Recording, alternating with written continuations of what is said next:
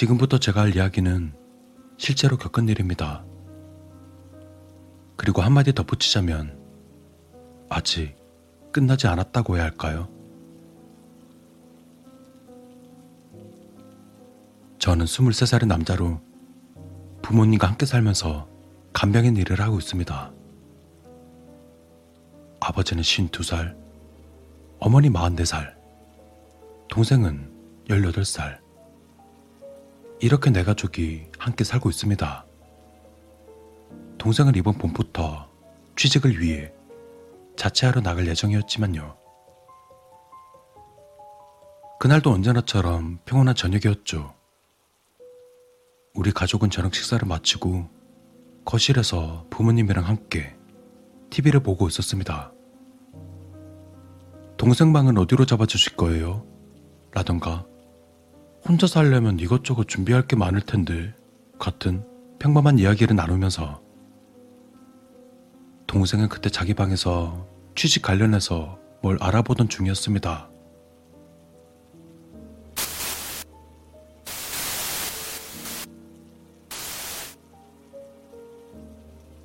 그러다 갑자기 TV에 노이즈가 꼈습니다. 하지만 금세 멀쩡해졌으므로 전 신경 쓰지 않고 계속 TV를 보고 있었죠.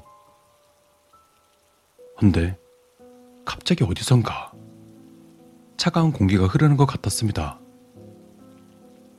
그러다 문득 옆에 계신 부모님에게 시선을 돌렸습니다. 그리고 그제야 저는 이상한 일이 일어났음을 깨달았습니다. 부모님은 입을 반쯤 벌린 채 깜짝 놀란 것처럼 눈을 부릅뜨고 TV를 바라보고 있었습니다. 어? 엄마, 아빠, 왜 그래? 다들? 전 이제껏 본 적 없는 부모님의 표정에 놀라 울었습니다.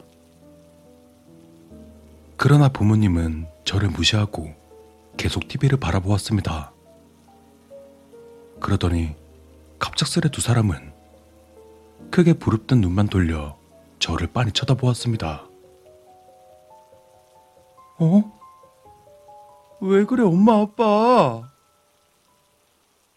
하지만 다음 순간 마치 아무 일도 없었던 것처럼 어머니는 말했습니다. 음, 그렇지만 차치라니 말이야. 아버지도 마찬가지였습니다. 괜찮지 않겠어? 아니, 잠깐. 지금 그거 뭐였어? 아, 뭐였냐고. 우리 부모님 두 분 모두 농담도 잘 하지 않는 딱딱한 분들입니다. 장난으로 그런 짓을 하실 리 없었습니다. 아들, 지금 그거라니?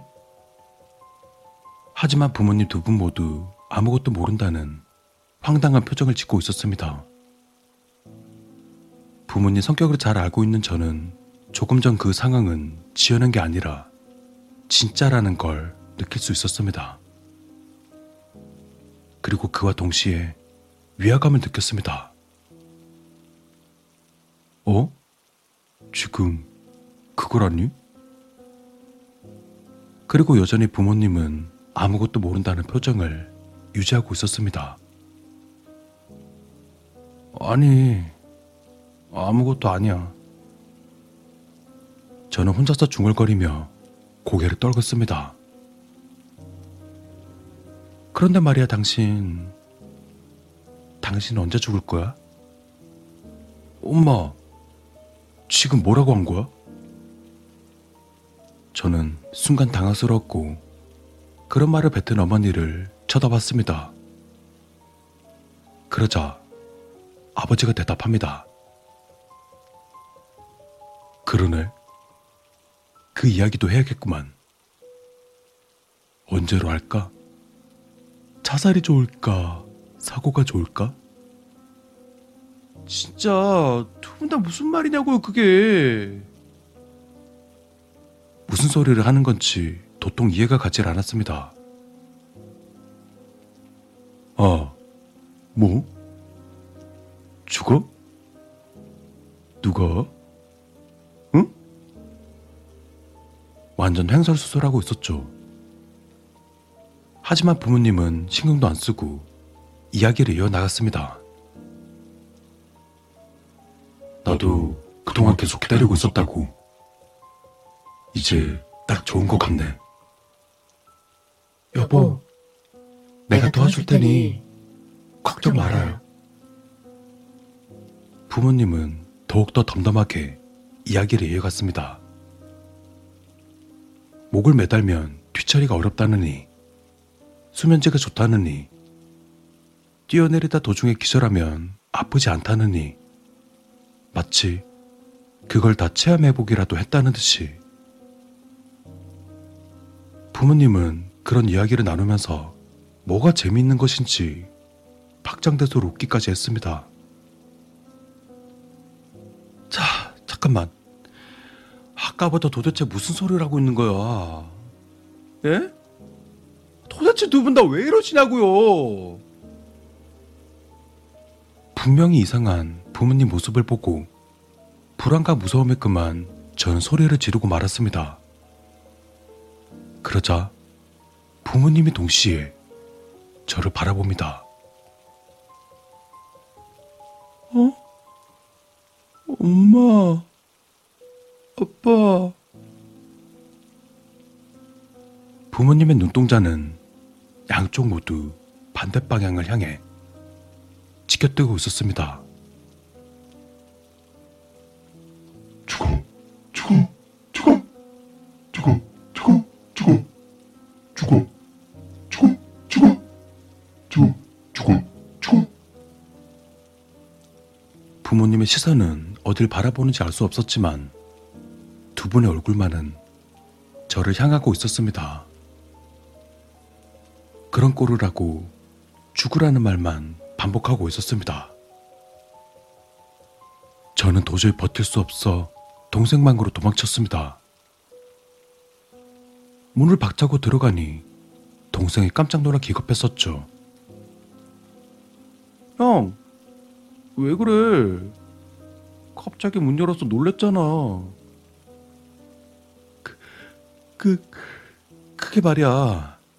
엄마랑 아빠가 눈동자가 반대로, 아, 죽으라고 말하고, 막, 아, 그 전에 TV에 노이즈 끼고, 아.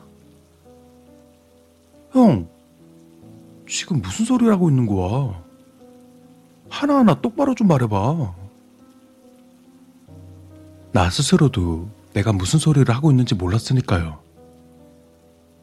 지금 무슨 일이 일어나는지 저조차도 이해할 수 없었습니다. 그, 아, 그러니까. 결국 저는 머리를 움켜쥐고 말았습니다. 암튼, 엄마랑 아빠 지금 이상하다고. 그때였습니다. 동생은 입을 반쯤 벌린 채 눈을 부릅뜨고 있었습니다. 이게 지금 무슨 상황이야 도대체? 부모님이 이상해진 데 이어 동생까지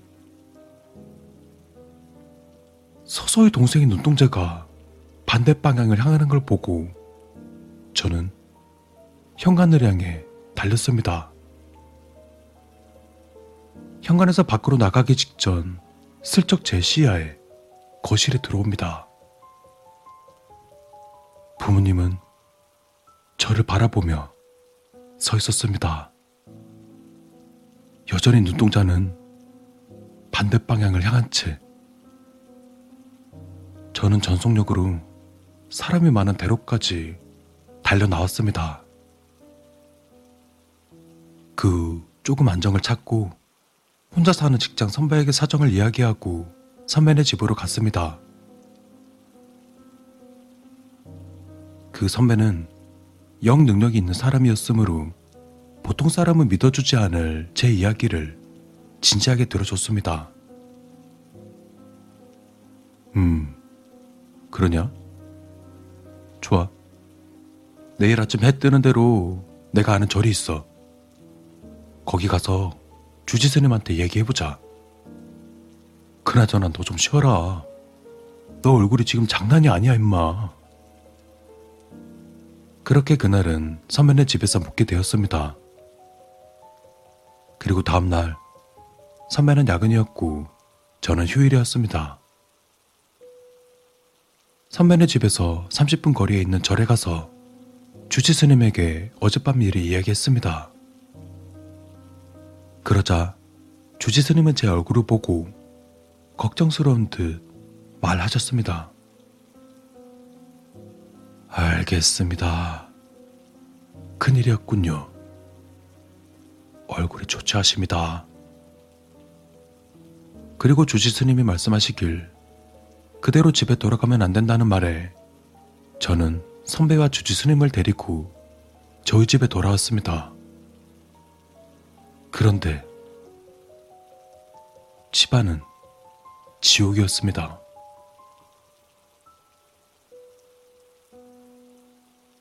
우리 아버지는 양팔, 양다리에 피를 질질 흘리면서 거실과 복도를 걷고 있었습니다. 거실 구석에는 피가 묻은 식칼이 몇 자루 버려져 있었습니다. 앞으로 두 번 왕복하면 오른쪽 다리 혈관을, 앞으로 세 번 왕복하면 팔뚝 혈관을, 아버진 무어라 중얼중얼 혼잣말을 대내고 있었습니다. 어머니는 목욕탕에 있었습니다. 물이 가득한 욕조에 스스로 머리를 잡고 쑤셔 넣었다 뺐다를 반복하고 있었습니다. 자기 손으로 직접 머리를 눌러가면서 죽어! 죽으라고! 일어나! 동생은 책상에서 글자를 쓰고 있었습니다. 다만 손에는 커터칼을 들고 있었고 책상 위에는 거울이 있었습니다. 땡땡시, 땡땡구, 땡땡동. 동생은 집 주소를 몸에 새기고 있었습니다. 그걸로 우리 가족들 모두 미치광이 같은 모습에 자리에 앉아 한참을 울었습니다. 그 후 세 명 모두 주지 스님 덕에 정신을 찾을 수 있었습니다. 주지 스님이 들려준 바에 따르면 가족들이 그렇게 되어 버린 건 손조에게 원인이 있다고 합니다. 사극에서 종종 후손까지 저조해주마 라고 말하는 그런 거라고요. 게다가 저주하는 방법도 몹시 잔혹하다고 합니다. 그냥 죽이는 게 아니라 가족의 몸에 빙의해서 천천히 시간을 들여 올가매는 방법이라는 것이었습니다. 다만 저주하는 쪽도 그리 쉬운 일은 아니었을 거랍니다. 저는 전생에 덕이 높은 스님이었기에 저한테는 차마 손을 못 댔다는 겁니다. 태어났을 때부터 계속 그런 상황이 이어지니 참다 못해 가족에게 손을 넓혀 압박을 가해왔다고 합니다.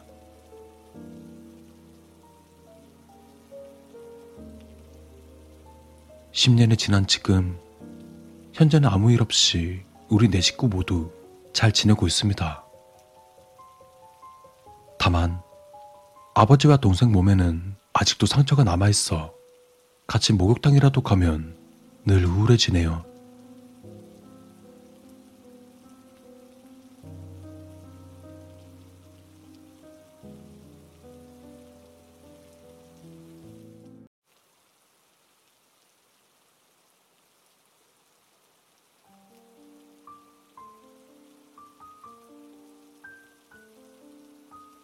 한 소년이 있었다.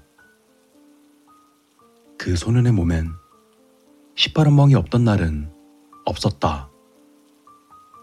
그래도 소년은 기뻤다. 내게 집이 있다는 것을, 내게 부모님이 있다는 것을.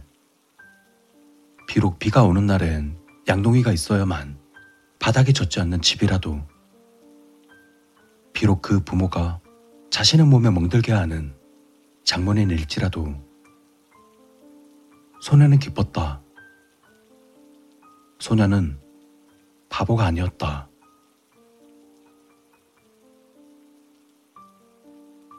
돈 가져와. 없어. 돈 안 가져와? 없어. 또 도박반에 가서 남 좋은 일만 시키려고 그러지. 그런 거 아니니까 돈 좀 줘봐. 정말 없어. 이번에 생활비 빼곤 정말 한 푼도 없어. 희년이 지금 나랑 장난해? 돈 안 가져와? 소년의 아비는 어미를 때리기 시작했다. 손바닥으로, 주먹으로, 발로. 아비는 무작정 돈을 가져오라며 어미를 때렸다. 어미는 성난 아비의 공격에 무기력하게 맞고만 있을 뿐이다. 이런 강경을 지켜보는 두 개의 눈이 있었다. 소년이었다. 소년은 성난 아비를 보며 상정가의 책방에서 본 사자를 닮았다고 생각했다. 그리고 맞는 어미를 보며 사자에게 먹히는 가재를 닮았다고 생각했다. 소년이 말했다. 아버지, 그만하세요. 어머니가 많이 아플 거예요. 성난 사자의 눈길은 소년을 향했다. 그리곤 소년에게 성큼성큼 다가서며 말했다. 뭐라고? 네 예미는 맞으면 하니까 맞는 거야. 그리고 너, 이 예비가 우습게 보여? 소녀는 아니라고 대답하고 싶었지만 사자의 눈빛이 너무 무서워 차마 꺼낼 수 없었다. 소녀는 도망치고 싶었지만 그 역시 무서워 발을 뗄수 없었다. 사자가 소년에게 달려들었다. 이래도 우스워? 어? 사자의 주먹질에 소년의 코는 피를 뿜었으며 사자의 발길질에 소년의 몸은 다시금 멍이 들기 시작했다. 온갖 아픔이 스며들자 소년은 자신도 모르게 외쳤다. 안 우스워요. 그리고 아파요. 그만 좀 때려요.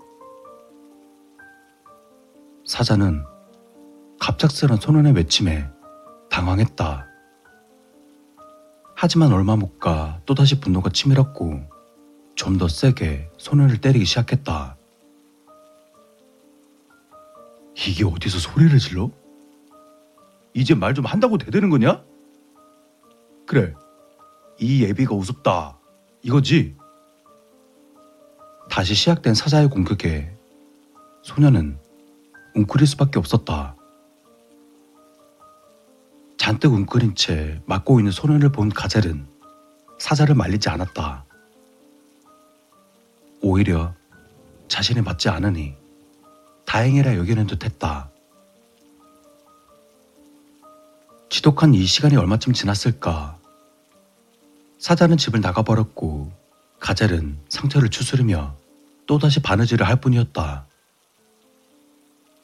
아무도, 그 아무도 일어날 기력조차 없는 소년을 돌봐주지 않았다. 소년은 슬펐다. 소년은 바보가 아니었다. 다음날 밝은 햇살에 깨어난 소년은 곰곰이 생각해 보았다. 아버진 내가 아프다고 말해도 왜 계속 때린 것일까? 아버진 내가 아프다고 말해도 왜 계속 때린 것일까? 그리고 난 왜 맞은 것일까? 얼마간의 생각 끝에 소녀는 한 가지를 떠올렸다. 말. 그래, 내가 말을 해서 맞은 걸 거야. 내가 말을 안 했다면 맞지 않았을 거야. 그러고 보니 소녀는 정상적인 대화를 나누어 본 적이 없었다. 사자는 사자대로, 가젤은 가젤대로 소년을 자주 때릴 뿐이었다.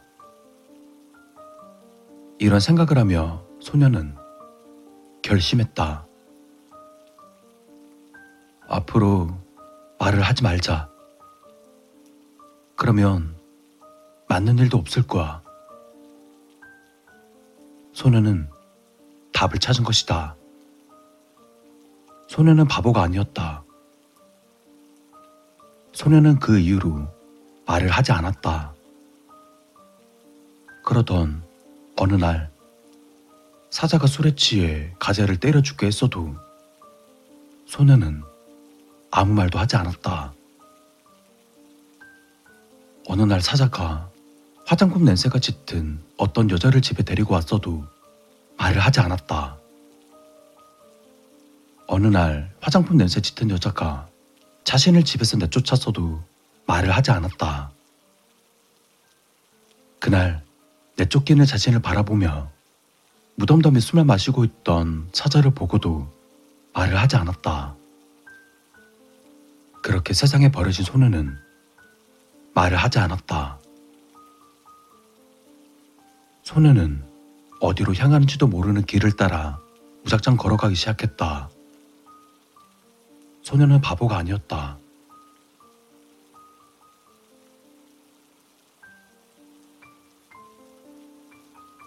소년이 세상에 버려진 지 15년이라 세월이 흘렀다. 더 이상 소년이 아니게 된 소년은 어떤 사람의 손에 이끌려 어느 도살장에 끌려갔었다. 그 어떤 사람은 도살장 주인에게 소년을 넘겨주며 돈을 받았다. 주인은 소년을 끌고 가 피비린내 진득한 옷을 입혀주며 일을 시켰다. 역시 이때까지도 소년은 말을 하지 않았다. 그저 소년에게 주어진 일만 묵묵히 할 뿐이었다. 그렇게 소년은 일만 했다.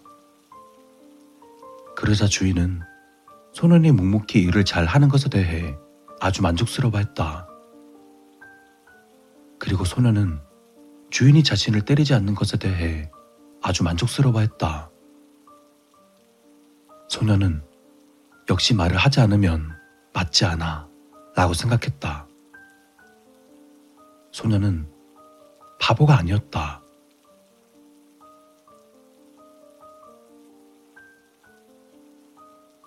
그러던 어느 날이었다. 소년이 일을 하러 골목길을 지나고 있었다. 털썩. 묵묵히 걷던 소년의 귀에 무언가 쓰러지는 소리가 들렸다.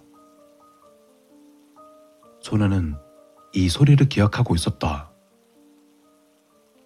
어렸을 적 사자가 가젤을 죽였을 때 가젤이 쓰러지며 냈던 소리였다.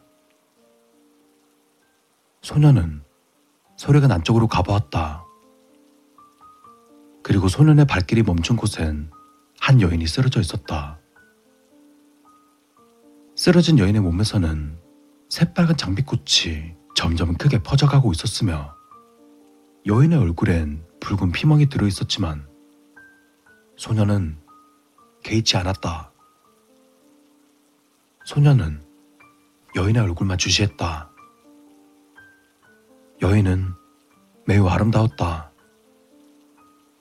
소녀는 죽어가는 여인을 보며 생각했다. 어떤 사자가 이토록 아름다운 가재를 죽인 걸까? 소년이 곰곰이 생각하고 있을 쯤에 어디선가 휘슬 소리가 들렸다. 갑작스런 휘슬 소리에 깜짝 놀란 소년은 소리가 들려온 곳을 바라보았다. 네 명의 경찰이 휘슬을 불며 달려오고 있었다.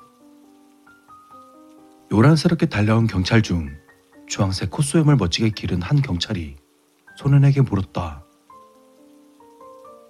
이게 어떻게 된 건가? 소년은 말하지 않았다.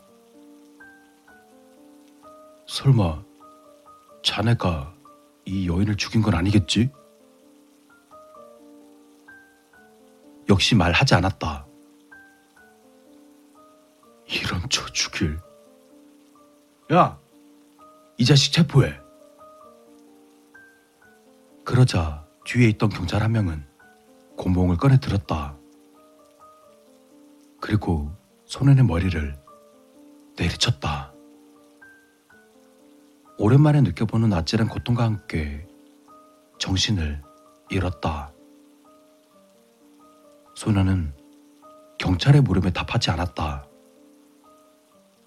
소년은 바보가 아니었다.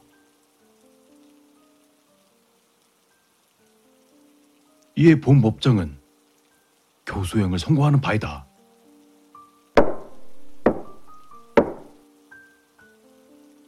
단단한 나무들의 마찰음이 세 번 들리자 소년의 곁에 있던 코소형 경찰은 소년을 데리고 광장으로 나왔다. 광장엔 이미 많은 사람들이 소년을 보러 나와 있었다. 소년은 이처럼 많은 사람들이 모여 있는 것이 참 신기했다. 코스염 경찰의 인도하에 소년은 생전 처음 보는 괴상한 나무 받침대에 올라섰다. 코스염 경찰은 네모난 홀이 파여진 곳에 소년을 세웠다. 그리고 경찰은 나무 받침대에서 물러섰다. 금색 장식에 붉은 바탕의 옷을 입고 괴상한 모자를 쓴 노인이 말했다. 마지막으로 할 말은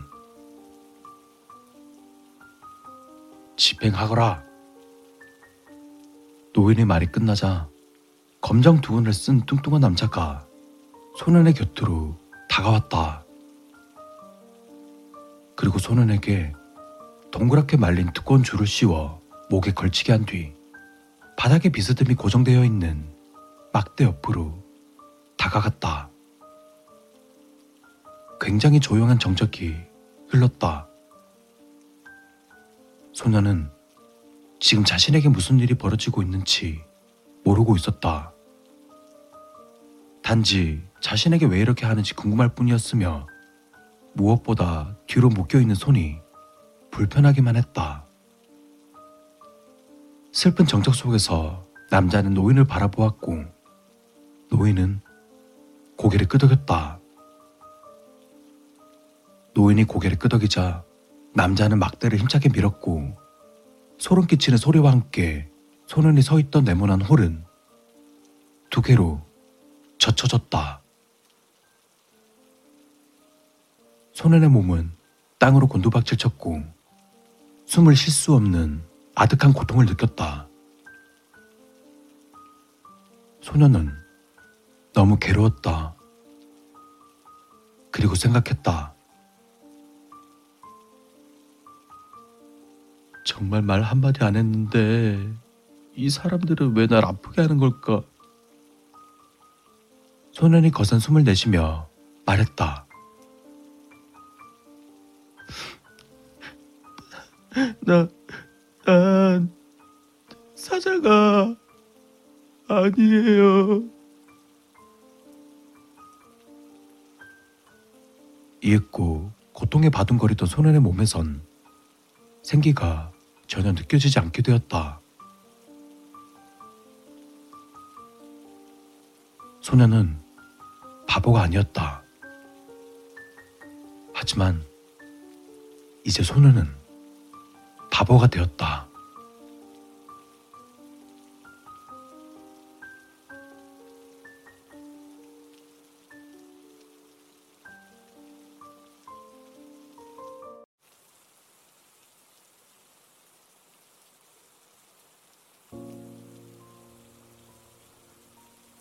도시 외곽에 위치한 낡은 2층 건물. 사정이 있어 직장을 그만두고 요양차 혼자 살게 된 곳이다. 제일 가까운 편의점도 걸어서 10분은 걸릴 정도로 뚝 떨어진 음침한 이곳이지만 조용하게 쉬면서 몸을 추스르기엔 더할 나위 없이 좋은 곳이다. 한동안 말 그대로 유유자적한 생활을 즐기고 있었는데 최근 들어 조금 이상한 일이 생겼다. 아니, 그 전까진 그냥 기분 탓이라고 생각했다. 원래 기억력이 그리 좋은 편도 아니었고, 최근 들어선 건망증이 심해졌으니까. 하지만 지금에 와서는 단순히 내 착각이 아니었다는 생각이 들었다. 이 집안에 무언가가 있다. 처음 이상하다고 느낀 건 5일 정도 전이었다. 잠을 자려 하면 밖에서 이상한 소리가 들리거나 있어야 할 자리에 물건들이 없어지거나 심지어 사다 놓은 식재료가 사라지는 일도 있었다. 가족도 찾아올 친구도 심지어 가정부 따위도 두지 않았으므로 이런 일은 일어나서는 안 되는 것이었다. 어찌 보면 작은 일일 수도 있겠지만 명백하게 음식이 줄어든 냉장고를 확인한 지금 난 확신했다. 이것들은 흔적이다. 단순한 착각이나 기분 탓이 아닌 무언가 무슨 일이 일어나고 있다는 명백한 증거. 그렇게 생각하니 의외로 빠르게 또 다른 흔적들을 찾을 수 있었다. 뒷문을 누가 억지로 열려 한 듯한 흔적이 있었고 2층 작은 방에서 흙이 떨어져 있는 걸 발견했다. 그리고 그 창문 틀에 찍힌 사람의 발자국을 찾을 수 있었다. 신발 자국이 아닌 맨발 자국이었다. 이 집은 외딴 곳이므로 아무리 비명을 질러도 들어줄 사람이 없다. 게다가 스트레스의 근원을 없애려다 보니 서재 서랍에 있는 비상 휴대폰 외에는 외부와 연락할 수 있는 수단은 아무것도 없다. 난 즉시 무기가 될 만한 것을 찾았다. 하지만 이곳은 쓸모없는 잡동산이 될 뿐, 그럴싸한 것은 보이지 않았다. 마음이 급해지기 시작한 나는 주변에서 나는 소리에 최대한 집중하며 조심스레 부엌으로 내려갔다. 부엌으로 갈 때까지 특별히 눈에 띄는 것은 없었다. 1층으로 내려와서 기억을 더듬어 보기 시작했다.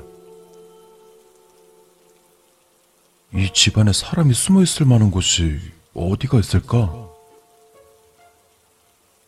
지하실이 제일 먼저 생각났지만 그곳은 숨을 만한 곳이 없어서 제외했다. 그 다음으로 떠올린 곳은 응접실. 손님을 맞을 일이 없었기에 사실상 창고처럼 방치해놓고 들어가 보질 않았다. 하지만 그곳은 확실히 잠겨 있는 걸 오늘도 확인했기에 마찬가지로 제외했다. 난 가만히 생각을 정리했다. 만약 내가 이 집안에 숨어든다면 어디로 숨을까? 난 얼마 지나지 않아서 답을 내릴 수 있었다. 부엌 옆에 붙어 있는 가사 도우미 방. 부엌과 가까워서 먹을 걸 구하기도 쉽고, 문도 잠겨 있지 않았다. 숨어서 지내기엔 이곳만한 곳이 없을 것이다.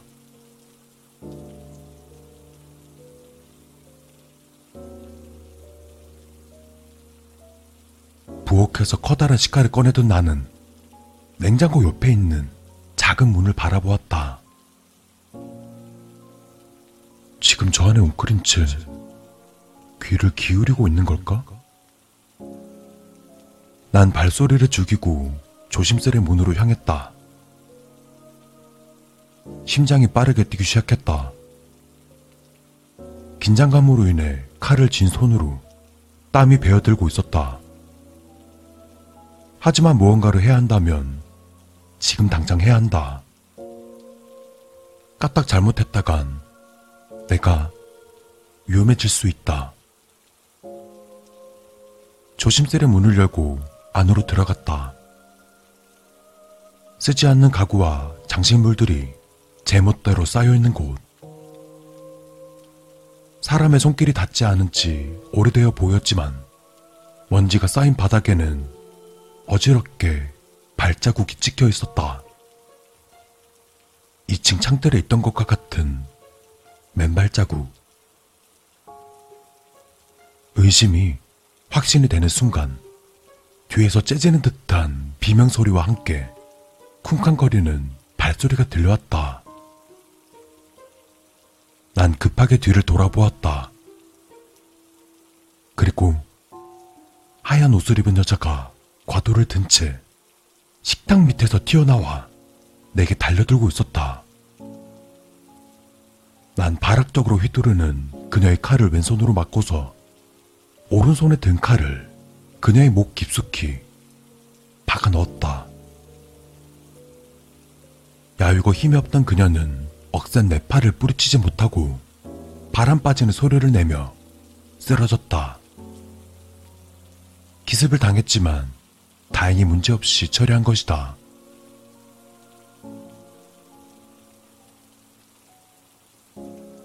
크게 안도한 나는 숨을 깊게 들이쉬고는 쓰러진 여자의 발목을 붙잡고 뒷마당으로 끌고 갔다. 역시나 뒷마당 한켠에서는 흙을 헤집고 나온 흔적이 뚜렷하게 보였다. 확실히 처리했다고 생각했지만 아무래도 마무리가 어설펐는지 흙 속에서 기어나온 모양이었다. 높고 단단한 울타리 덕에 탈출하지 못하고 집에 숨어든 것이 다행이라 생각하며 난 다시 삽으로 구덩이를 파기 시작했다. 만약 누군가 내게 왜 이렇게 사냐 묻는다면 그냥 그러고 싶다 정도밖에 대답할 수 없다.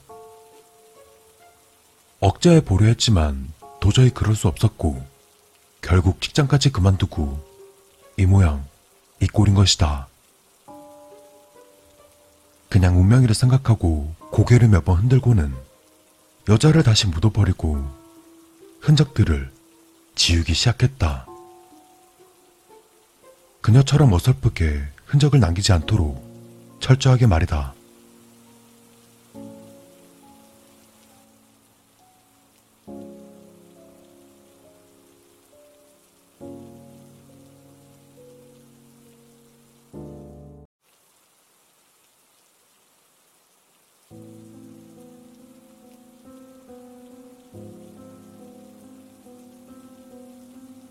난 청각 장애인이야.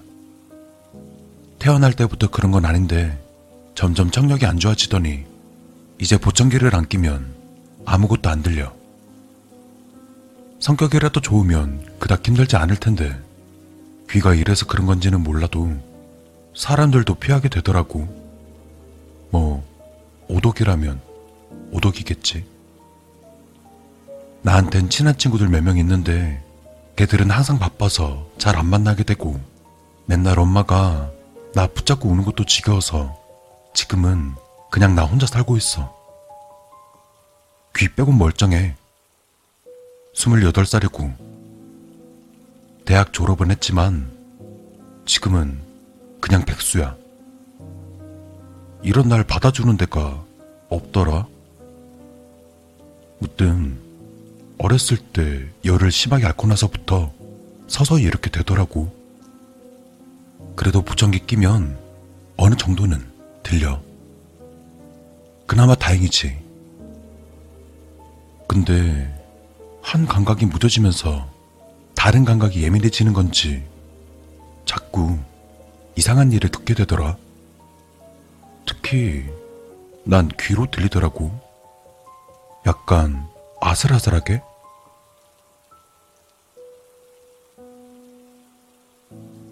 오늘 할 얘기는 두 달 전에 겪은 얘기야. 아직도 소름이 끼치지만 한번 해볼게. 하루는 친구들이랑 다 같이 화상 랜덤 채팅을 했는데, 근데 이거 꽤 괜찮은 거야. 재미도 있고. 그때를 시작으로 집에서 할짓 없고, 그럴 때면 랜덤 채팅에 접속했어. 나 같은 경우엔 밖에서보다 사람 대할 때 위축되는 그런 것도 없고 하니까 은근 자주 들어가게 되더라고. 어차피 밖에서 만난다라는 이런 생각은 애초에 없었으니까. 근데 어떤 여자애랑 자꾸 마주치게 되더라고. 그래서 그 여자랑 인연인가 싶었지. 얼굴도 이쁘장한 게 오빠 오빠 하면서 마냥 좋더라고. 아, 더 좋았던 건 그때가 여름쯤이었는데 걔가 가끔 끝나시만 입고 로그인을 할 때가 있어. 근데 얘가 자꾸 야시시해지는 거야. 가끔은 신난다고 노래 틀어놓고 춤도 추고 자기 가슴이 커진 것 같지 않냐면서 보여주기도 하고. 솔직히 난 좋았어. 말하긴 좀 그렇지만 더 센 것도 요구할 때도 있었어. 그냥 난 좋으니까 해달라는 대로 해줬지. 근데 내가 키우는 고양이가 화면에 걔만 나타나면 꼬리를 빳빳하게 세우고는 하악질하면서 노려보더라고. 고양이가 그러니까 괜히 섬찟섬찟하더라. 얘한테 뭐가 있나 싶기도 했지. 지금 생각해보면 그때 정신 차렸다면 괜찮지 않았을까 싶기도 하고.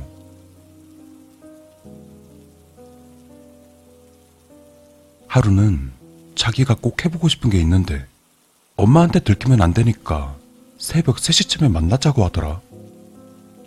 뭐 그렇자고 했지. 평소처럼 얘기하고 있는데 오늘은 꼭 스피커를 켜라는 거야. 난 집에 들어가면 보청기를 빼거든. 그래서 귀찮다고 했더니 갑자기 표정이 무섭게 변하더라고.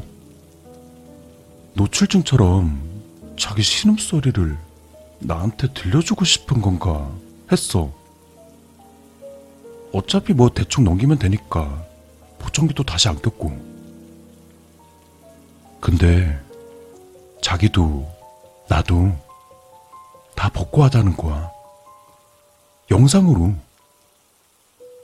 근데 느낌이라는 게 썸뜩하기도 하고 평소랑 달라서 이상하기도 하고 민망하기도 해서 그냥 싫다고 했어.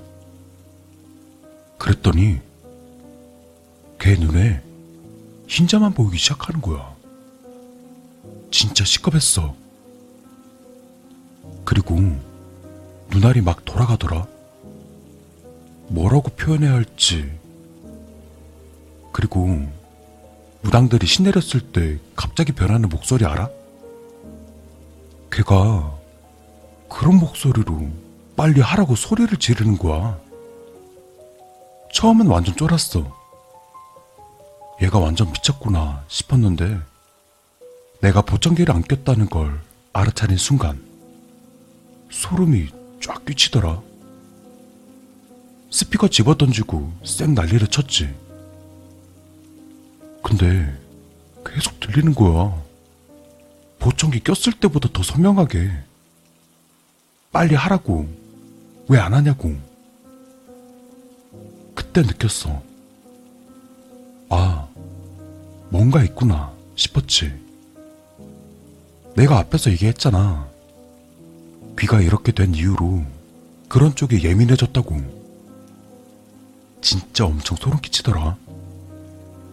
걔는 계속 웃고 있고 그 걸걸한 목소리는 계속 들리고 진짜 소름 돋고 미쳐버릴 것 같아서 아예 컴퓨터 선을 뽑았어. 그때부터 문자가 오더라고. 왜 안 들어오냐고. 자기가 잘못했다고. 계속 씹으니까 혼자 화를 냈다가 사랑한다고 했다가 미안하다고 빌었다가 진짜 미친 것 같이 행동하더라. 무슨 다중이도 아니고. 그래도 계속 씹으니까 이젠 전화가 오는 거야. 그래서 전화를 한번 받아봤더니 빨리 다시 들어오라고 막 소리를 지르더라. 빨리 다시 안 들어오면 평생 나 쫓아다니면서 괴롭힐 거라고. 그 전화 받고 나서는 컴퓨터만 봐도 오싹해. 얘가 우리 집으로 찾아오지는 않을까 그런 생각도 들고. 난 무서워서 한동안 친구네서 지내게 되었어. 친구네서 이틀 살고 친구랑 같이 돌아오니까 대충 상황이 정리되더라. 그 여자로부터 연락도 안 오고 그냥 똥 밟았다고 생각하기로 했어. 근데 얼마 후에 전 보러 가는데 같이 가달라고 부탁한 친구가 있어서 별 생각 없이 따라갔어. 근데 그 무당이 들어가자마자 대뜸 나한테 소리를 지르는 거야. 사내놈이 어디서 그런 은기를 묻히고 다니냐고. 난 기분 나빠서 나가려고 하는데 나한테 꼭 안 듣고 가면 후회한다면서 다시 앉으라고 했어. 난 다시 앉았어. 그러더니 그 무당이 이러더라. 요즘 여자랑 관련된 이상한 일 있지 않았냐고 묻길래 설마 하면서 그 얘기를 꺼냈어. 결말부터 말할게. 나 완전 죽을 뻔한 거였더라. 왜 장군 모시는 무당도 있고 동자신 모시는 무당도 있잖아. 귀신들이 무당들 몸에 붙어 있는 건 다 한 때문이라고 하더라고. 그래서 내린곳 받을 때 정말 죽어도 받기 싫은 사람들한테는 좀 위험하지만 그 귀신 한을 풀게 해줘서 내보낸다고. 근데 이게 웬만한 영역으로는 해주는 무당이든 받는 사람이든 둘 다 위험할 수 있어서 잘 안 해준대. 근데 붙어 있는 귀신이 처녀 귀신일 경우에는 좀 다르다고 하더라. 그런 경우에는 상대적으로 좀 쉽대. 그냥 일반 남자랑 영적으로 관계를 맺게 한다고 그러더라고. 그렇게 일반 남자랑 영적으로 하게 하면 그 귀신이 점점 그 남자에게로 옮겨간대. 그러면서 신내림에서 벗어나게 되는 거지. 대신 그 남자는 1년 안에 앓다가 죽거나 아니면 신내림을 받게 된다고 하더라. 하루 종일 기접을 하는 상태로 가서 혼수 상태로 가는 경우도 허다하고. 그런데 그 무당이 하는 말이 그 여자애가 나랑 귀접하려고 했던 것 같다고. 보청기 안 꼈는데 이상한 소리 들린 것도 그 때문일 거라고 하시고. 가끔 채팅할 때 연기 같은 게 보여서 담배 피는 거 아니냐고 장난쳤던 게 이제 와서 생각해보면 무당들이 피우는 향 같기도 하고 우리 집 고양이가 하악질 했던 것도 그렇고 어쨌거나 그때 이후로 랜덤 채팅은커녕 컴퓨터도 잘 안 만져서 걔가 아직도 거기 있는지 아닌지는 모르겠어. 아이디를 알려줄 순 없지만 대강의 이미지를 설명해 줄게. 조심해. 완전 클럽 축순이 같은 스타일이야. 얼굴도 이쁘장하고. 무튼 랜덤 채팅에서 이쁘장한 여자애가 먼저 야한 거 하자고 하면 진짜 조심해. 너네 그러다 진짜 죽을 수도 있다.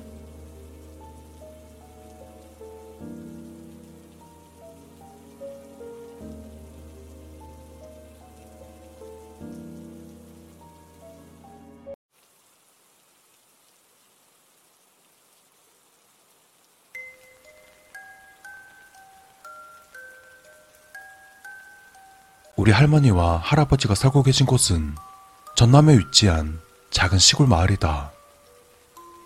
그리고 내가 초등학교 4학년에 올라갈 당시 부모님께서는 외국에서 돈을 벌기 위해 해외로 나가 계신 상태였다. 그러므로 어린 나와 누나를 돌봐줄 사람이 없어 누나와 난 시골에서 1년 동안 학교를 다녔었다. 그때 내가 있던 마을에는 내 또래 친구들도 있었으므로 아침이면 같이 버스도 탔었고 학교가 끝나면 다 같이 개울가에 놀러 가서 팬티까지 벗어 던진 채 신나게 물놀이를 했던 기억도 어렴풋이 남아있다. 그곳은 무척 시골이었다. 당시에 우린 어린 나이였으므로 가능한 일이었을 것이다. 난 그 시절에 있었던 모든 일들을 오랫도록 간직하고 싶었다. 마음속 깊은 곳에 내가 이랬던 적도 있었지 하며 그때를 추억하며 그때의 이야기를 나눌 수 있는 그런 날이 오면 얼마나 좋을까 라고 생각하곤 했었다. 물론 내 어린 시절에 만났던 착한 범죄자 그 아저씨만 없었다면 가능했을지도 모르겠다. 사건의 발단은 대략 14년 전으로 거슬러 올라간다. 아침 6시. 할머니와 할아버지가 기상을 하신가 동시에 나도 잠자리에서 일어난다. 대충 이부자리를 정리하고 덜 깬 잠을 이겨내려 화장실로 가서 고양이 세수를 한다. 그리고 난 정성스레 차려주신 밥상 앞에 앉아 빠르게 밥을 먹는다. 친구들과 같이 통학버스에 타려면 그렇게 해야만 했다. 아니, 조금 더 정확히는 통학버스가 올 때까지 친구들과 승강장에 앉아 떠들려면 그렇게 빨리 밥을 먹어야만 했다. 어쩌면 옆집에 살던 내 또래 친구 인용이가 승강장에 먼저 있을지도 모른다는 생각에 나는 시계 한번 보고 밥 한 술 뜨고 시계 한번 보고 이 행동을 반복하며 빠르게 밥을 먹었었다. 내가 밥 먹을 시간까지 쪼개가며 친구들을 좋아했던 것은 무엇 때문이었을까? 서울에서 왔다고 날 놀리진 않을까 하는 걱정, 혹은 그런 불안감 때문이었을까? 난 그것 때문에 더 친구들에게 매달렸던 것일까? 한 번쯤 그때를 떠올리면 이런 생각을 하곤 한다. 친구들이 나를 버리고 먼저 버스에 올라타진 않았는지, 언젠가 내가 조금 늦게 나가서 첫 번째 통학버스를 놓치고 혼자 아무도 없는 버스 승강장 빈자리에 앉아있을 때에 난 생각했다. 친구들이 날 왕따 시키면 어쩌나 하고, 지금에 생각해보면 나도 참 귀여운 구석이 있는 그런 놈이었던 것 같다. 물론, 그때 당시 착한 범죄자 아저씨만 없었다면 말이다. 자, 그럼 이제 착한 범죄자 아저씨 이야기를 들려줄 때가 된 것 같다.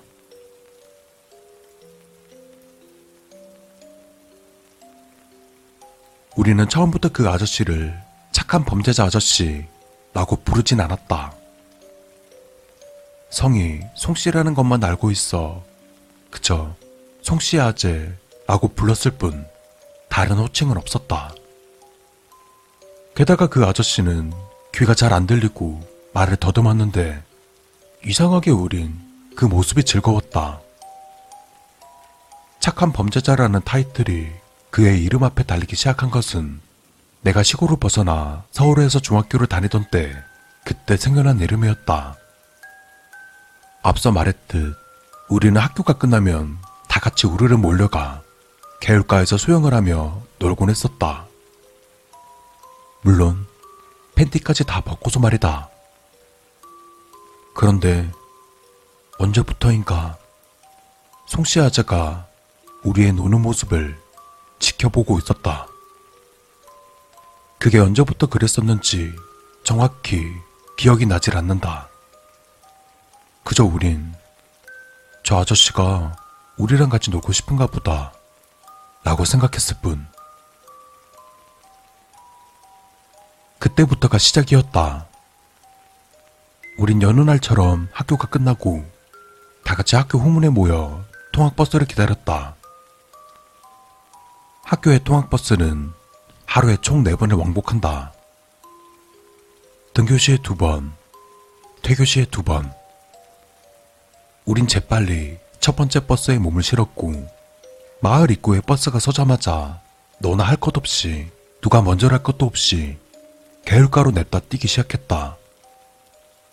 마을 입구에서 개울가까지의 거리는 천천히 걸어서 10분 정도. 우리가 뛰어가면 대략 5분 정도면 충분했다. 일단 개울가에 도착하면 우린 모두 숨이 차니 한데 모여 앉아 숨을 고른 뒤 하나 둘씩 옷을 벗기 시작한다. 그곳은 산 기슭 바로 아래에 위치한 곳이었기에 인적도 드물었다. 설령 사람이 본다 해도 그 사람은 송씨 아재나 마을 할머니 할아버지들 말고는 아무도 없었다. 그래서 우린 속옷이고 뭐고 냅다 벗어놓고 뛰어놀았다. 한바탕 시원한 물놀이가 끝나면 개울가 끝자락에 있는 바위에서 우릴 지켜보던 송씨 아재가 슬금슬금 내려와 우리들에게 알아먹을 수 없는 말을 하면서 호박엿을 나눠주었다.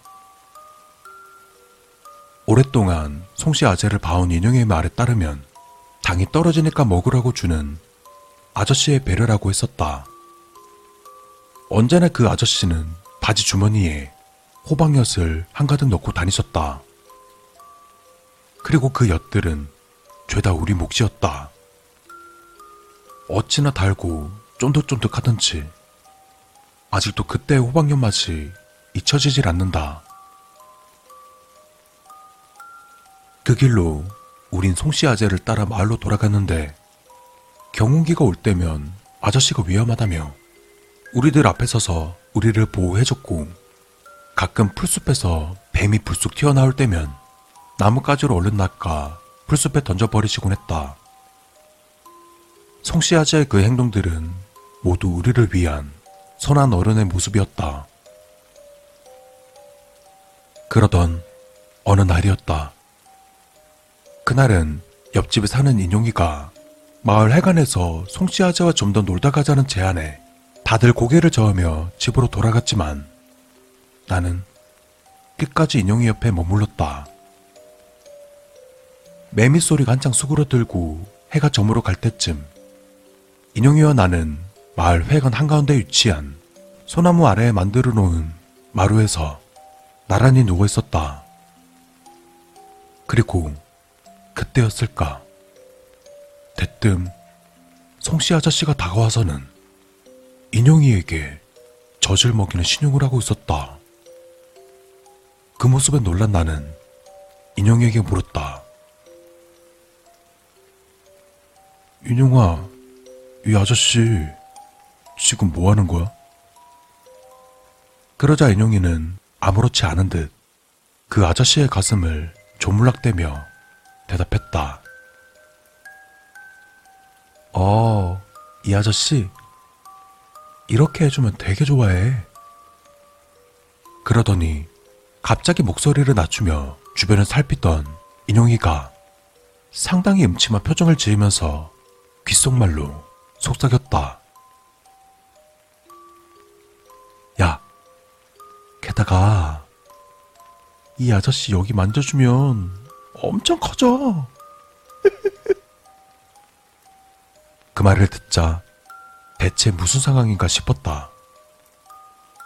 난 할머니가 기다리신다는 이유로 집에 가려고 했지만 인용이는 오늘 밤 송씨 아재 집에서 자기로 했다며 그 아저씨의 손을 잡고 회관을 나가버렸다.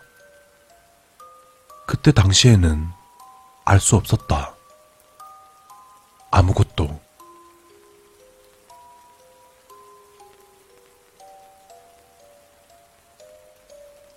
시간이 흘러 내가 중학생이 된 이후 한창 싸이월드가 유행을 했었다.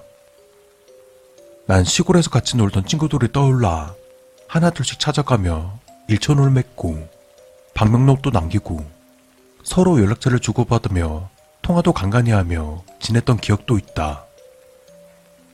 단, 한 사람만 빼고.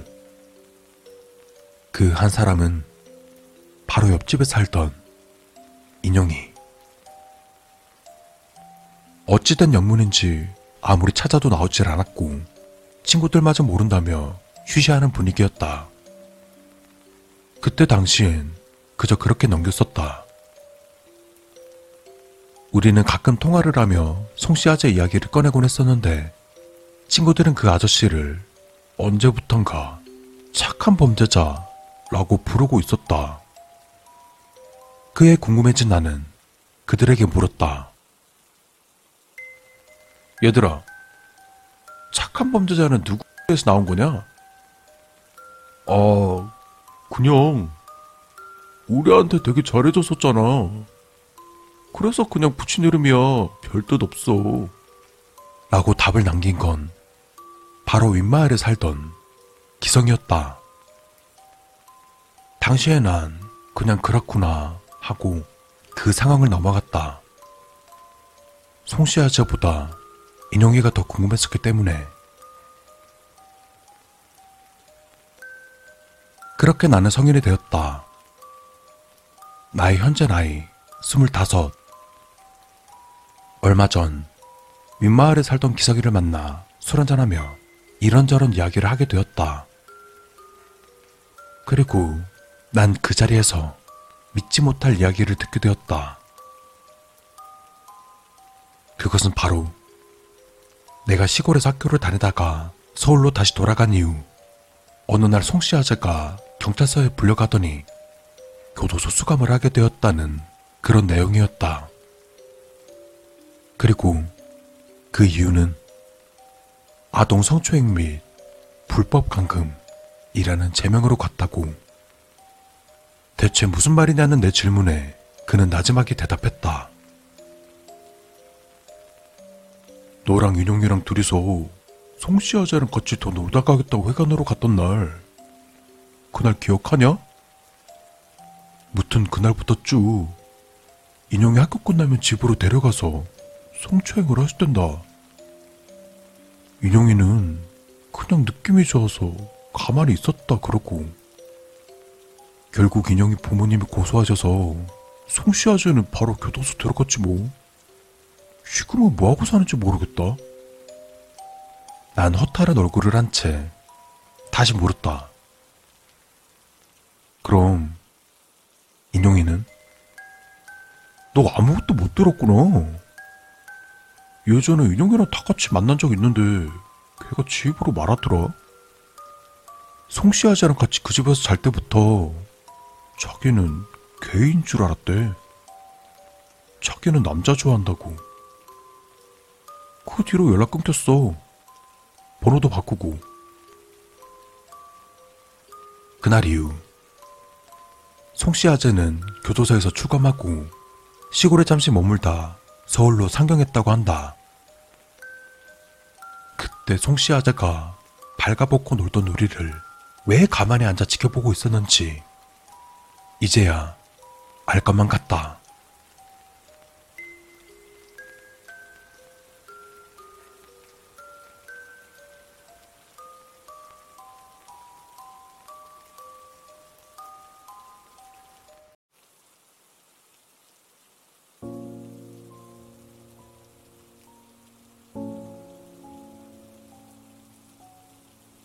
딱히 할 것도 없고 만날 사람도 없는 평온한 나 혼자만의 휴일.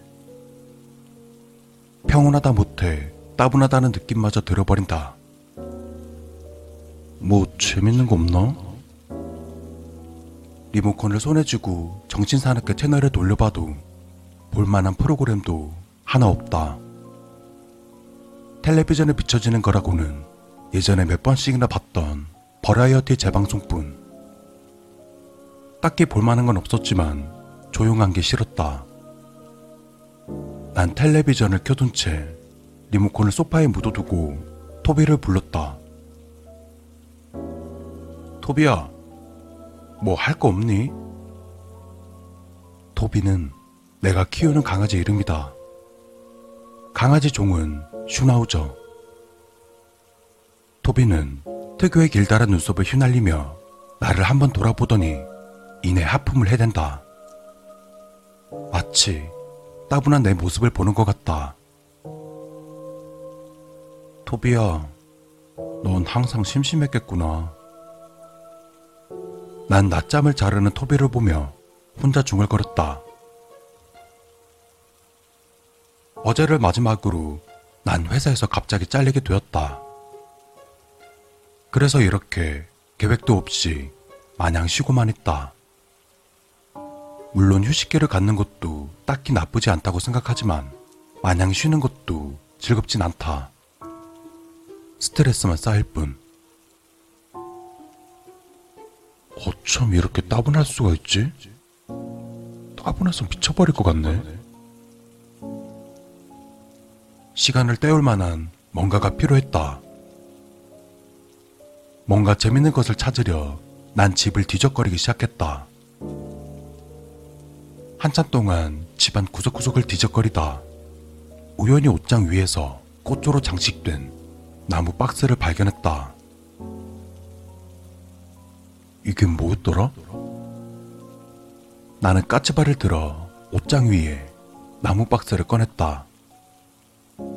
수북이 쌓인 먼지를 입으로 불어내고 박스를 열었다. 그러자 박스 한가득 쌓여있는 직소 퍼즐 조각들이 내 눈에 들어왔다. 어? 이건 기억을 더듬어 생각해 보았다. 그 퍼즐은 얼마 전 헤어진 여자친구한테 받았던 선물이었다. 선물 받았을 당시는 회사 일이 바빠서 퍼즐을 맞출 시간이 없었다. 연애할 시간도 없었고, 결국엔 서로 만날 시간이 없었기 때문에 내가 헤어지자고 했지만, 그건 그냥 과거일 뿐. 지금의 내게는 눈앞에 펼쳐진 직소 퍼즐이 더 중요했다. 오, 그래. 이거다, 이거. 당장 박스를 들고 거실로 나와서 박스에 담긴 퍼즐 조각들을 쏟아냈다. 바닥에 널브러진 퍼즐 조각을 집어든 나는 심심하지 않을 거라는 기대감에 이상할 정도로 흥분이 됐다. 난 떨리는 손을 진정시키고 집중하면서 차곡차곡 직소 퍼즐을 맞추기 시작했다. 시간 가는 줄 모르고 퍼즐을 맞추던 중이었다. 그때였다.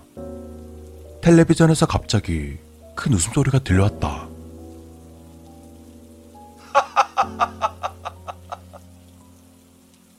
갑자기 화가 났다. 난 텔레비전의 전원을 주먹으로 세게 쳐서 텔레비전을 꺼버렸다. 아, 씨발. 존나 시끄럽네. 주먹이 아려웠지만 별로 중요하게 생각되지 않았다. 다시금 나는 직소 퍼즐에 집중을 했다. 그렇게 한참을 집중하는데 이번엔 뭔가 어슬렁거리는 게 느껴졌다. 난 천천히 고개를 들었다. 아주 천천히 말이다. 내 주변을 빙빙 돌고 있는 토비가 보였다.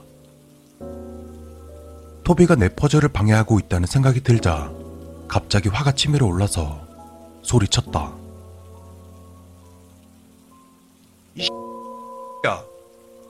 야, 방해하지 말고 저리 안 꺼져? 토비는 놀랐는지 몸을 파르르 떨더니 고개를 푹 숙이고는 소파 밑으로 들어갔다. 그런 토비의 불쌍한 모습을 보고 잠시 미안한 마음이 들었지만 내게는 토비를 달래주는 것보다 직소 퍼즐을 완성하는 게 더 중요했다. 한 조각, 한 조각 퍼즐을 맞추다 보니 어느새 거의 다 맞추고 세 조각만 남았다. 근데 뭔가 이상했다. 바닥에 남은 조각은 두 개지만 필요한 조각은 세 개였다. 한 조각이 부족했다. 그러다 갑자기 퍼즐을 완성하지 못한다는 불안감이 엄습해왔다. 이렇게 열심히 했는데 완성을 못해? 난 자리에서 일어나 미친 듯이 집안을 뒤적거렸다. 퍼즐이 있던 옷장 위부터 시작해서 베란다에 있는 토비의 집까지 계속해서 집안을 헤집다가 지쳐 소파에 주저앉았다. 집안은 난장판이었다.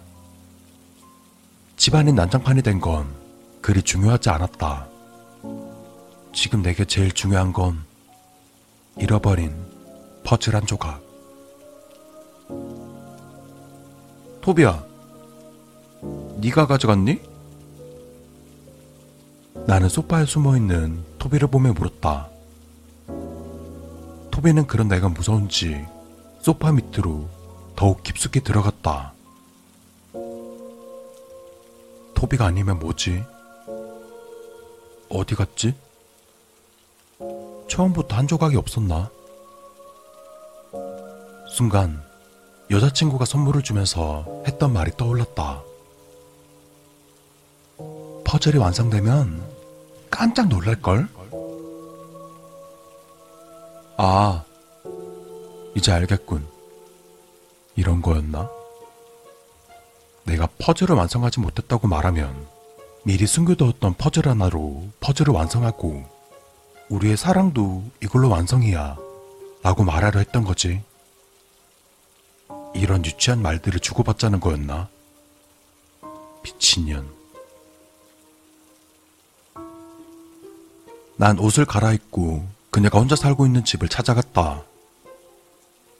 집에서 꽤 가까운 거리였고 데려다 준 적이 몇 번 있어서 쉽게 찾아갈 수 있었다. 그리고 그녀의 집 앞에 도착한 나는 그녀의 집 초인종을 눌렀다. 나야, 문 좀 열어봐. 내가 생각해도 제정신이 아니었다. 빨리 퍼즐을 맞추어야 진정이 될 것 같았다.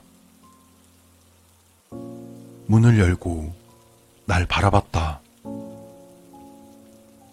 처음에 그녀는 갑자기 찾아온 나를 보며 당황하더니 이내 울음을 터뜨리며 말했다. 헤어지자고 하더니 갑자기 왜 찾아왔어? 그녀의 눈에서 눈물이 흘러내렸다. 하지만 그런 건 별로 중요치 않았다. 지금 내게 중요한 건 마지막 퍼즐 한 조각을 찾아서 퍼즐을 완성하는 것뿐. 어딨어? 난 다짜고짜 울고 있는 그녀를 붙잡고 소리쳤다. 무슨 말 하는 거야? 빨리 내놔. 무슨 짓이야? 나는 그녀의 집 안으로 들어갔다. 그리고는 조각을 찾아 나섰다. 근데 그녀가 갑자기 자신의 방으로 들어가는 게 보였다. 오호, 퍼즐을 찾아주겠다는 건가? 난 그녀를 따라 그녀의 방에 들어갔다. 내가 갑자기 들어오자 그녀는 황급히 뒷짐을 지며 뭔가를 감추었다. 손에 쥐고 있는 거 다 알아. 빨리 줘. 왜 그래 도대체? 그녀는 손에 쥐고 있는 것을 주지 않으려 안간힘을 쓰고 있었다. 그리고 난 그녀를 밀었다. 나한테 밀려 쓰러진 그녀는 화장대 모서리에 머리를 찍혔다. 그녀는 머리에서 피를 흘렸다. 그리고 일어나지 못했다. 난 쓰러진 그녀에게 다가갔다. 그리고 그녀가 꼭 쥐고 있던 손을 폈다. 그건 퍼즐이 아니었다. 이런 씨. 퍼즐이 아니었어? 피를 흘리며 쓰러져 있는 그녀를 놔두고 그냥 집으로 돌아왔다. 아, 그러면 어디에 있는 거야? 집으로 돌아온 나를 토비가 꼬리를 흔들며 반겼다. 내 주변을 수정해둔 토비는 내 앞에 뭔가를 물어다 옮겼다. 자세히 보니 마지막 퍼즐 조각이었다. 나는 토비를 안아 올렸다. 아이고, 우리 토비 착하기도 하지. 고맙다, 토비야. 나를 위해 퍼즐도 찾아주고. 난 퍼즐 조각을 당장 맞추어서 퍼즐을 완성했다. 그리고는 완성된 퍼즐의 그림을 감상했다. 그리고 퍼즐을 바닥에 내팽개쳤다. 완성된 퍼즐에는 그녀와 내가 환하게 웃고 있는 사진이었다.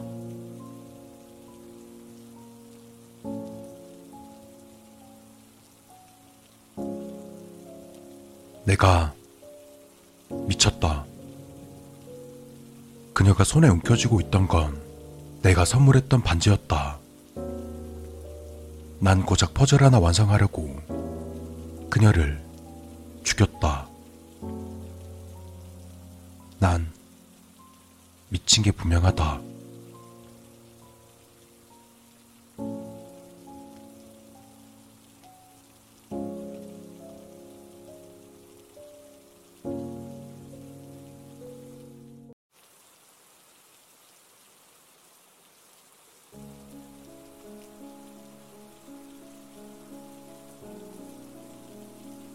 아, 비가 그쳤네요. 이것 참 아쉽습니다. 기왕이면 계속해서 비를 맞고 싶었습니다만 어쩔 수 없네요. 뭐냐고요? 웬 놈이냐고요? 죄송합니다. 뜬금없었죠? 이렇게 직접 뵙게 될 줄은 꿈에도 몰랐네요. 어찌됐든 이렇게라도 뵙게 되어 반갑습니다. 안녕하세요. 저는 시체입니다. 자그마치 10년의 본업으로 시체를 삼았습니다. 정확히는 시체 연기지만요. 여러분도 안방 극장에서 저를 봤을지도 모르겠습니다. 뒤통수나 등짝으로나마 분명 TV에 여러 번 출연했었으니까요. 아, 마땅한 대표작은 없어서 당당히 이러는 모습이 괜히 머쓱해지네요. 오늘 말이죠. 조감독인 김시영에게 전화를 받았습니다.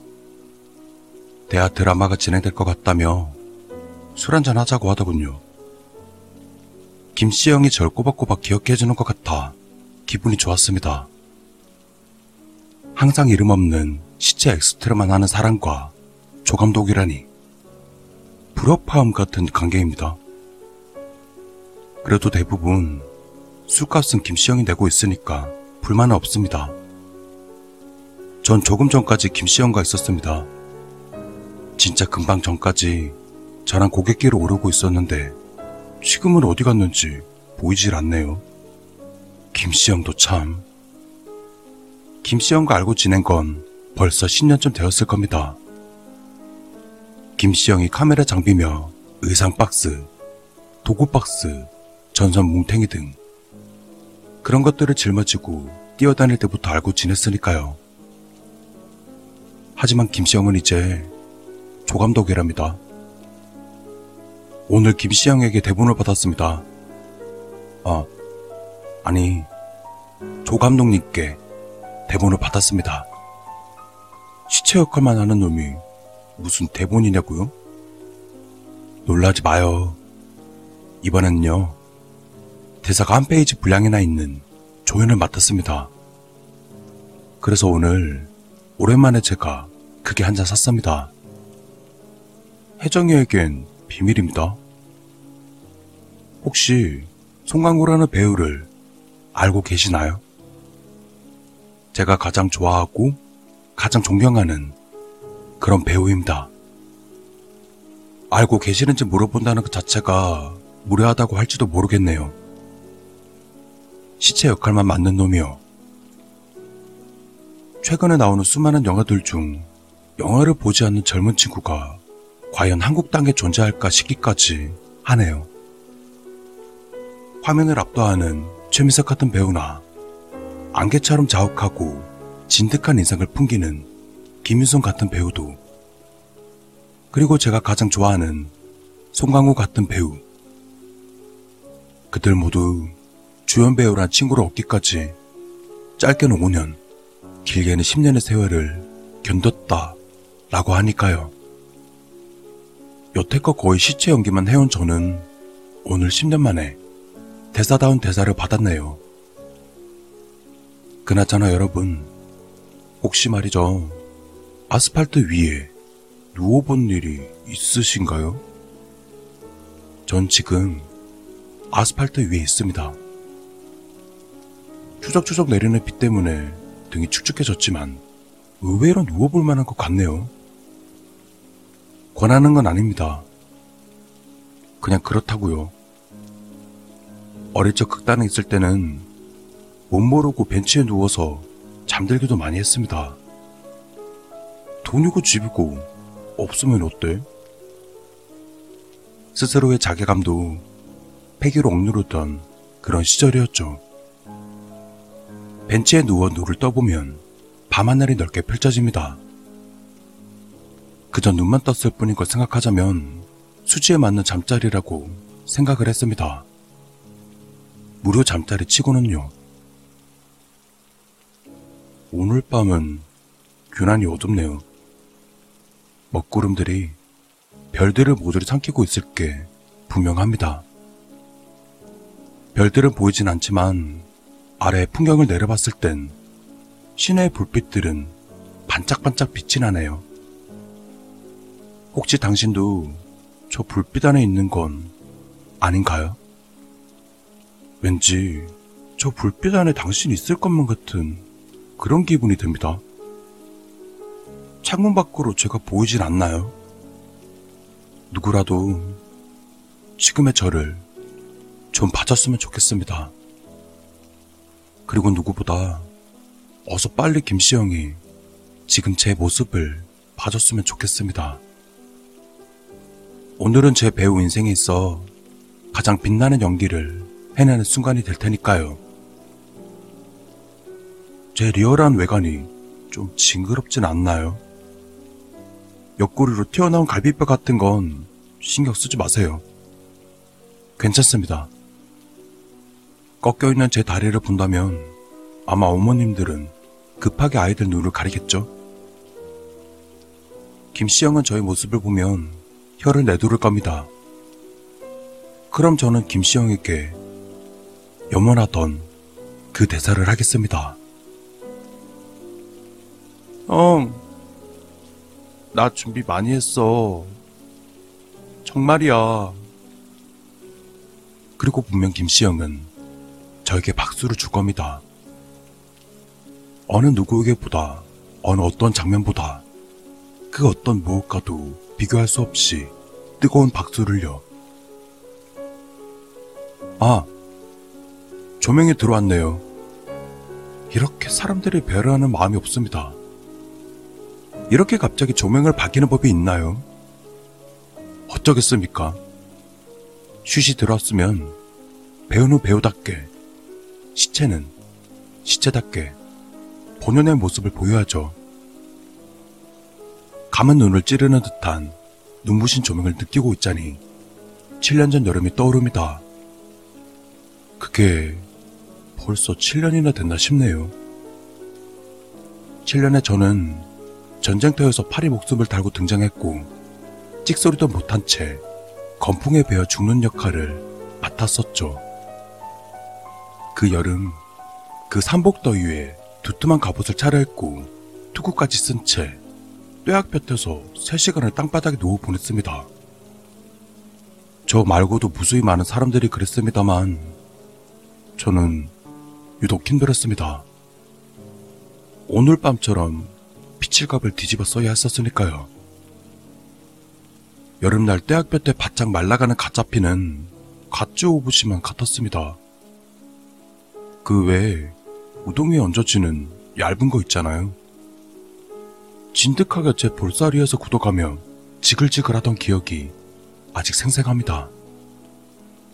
응당 저는 시체인지라 눈을 감고 있었는데 그날은 어째서 유독 해가 쨍쨍하던지 지금 제 앞에 조명을 정면으로 바라보는 것보다도 그날 눈을 감고 오동맞았던 그 햇볕이 훨씬 밝게 기억되는 것 같습니다.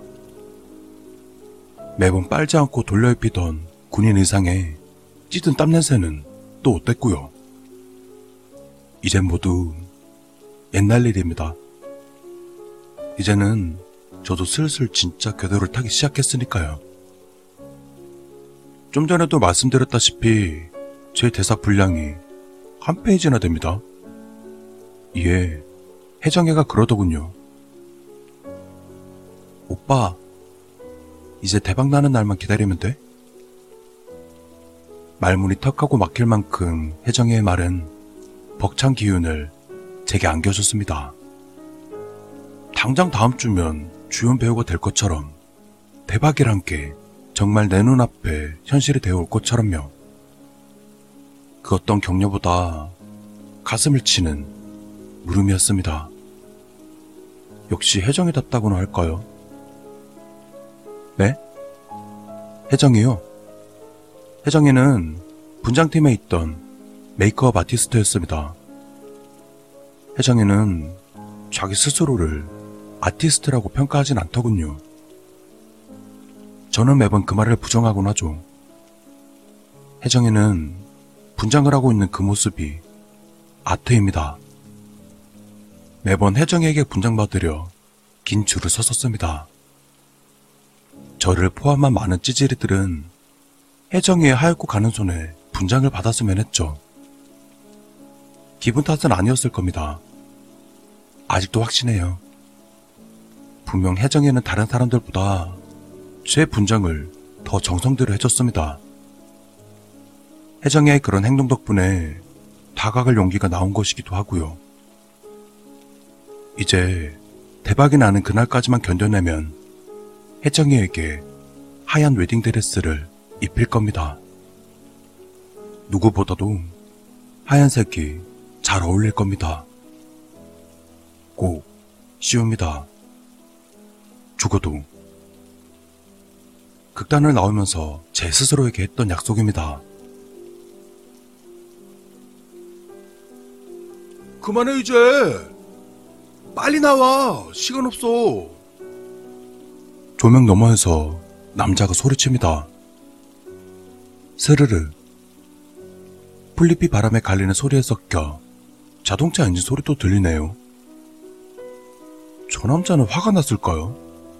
긴박한 표정이 되게 악건인데요. 그는 조명 앞으로 나타나 긴 그림자를 만들어 저를 덮습니다.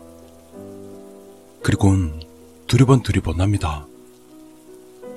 발걸음을 갈 길을 모르는 듯 갈팡질팡, 허둥지둥, 그리곤 다시 자동차를 보며 소리칩니다. 야! 아, 지금 그러고 있을 때가 아니라고! 야! 아, 좀!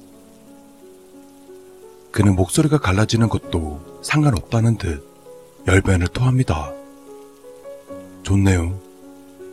타고난 목소리를 갖고 있는 것 같습니다. 저는 김시영과 이 고개를 자주 올라왔었습니다.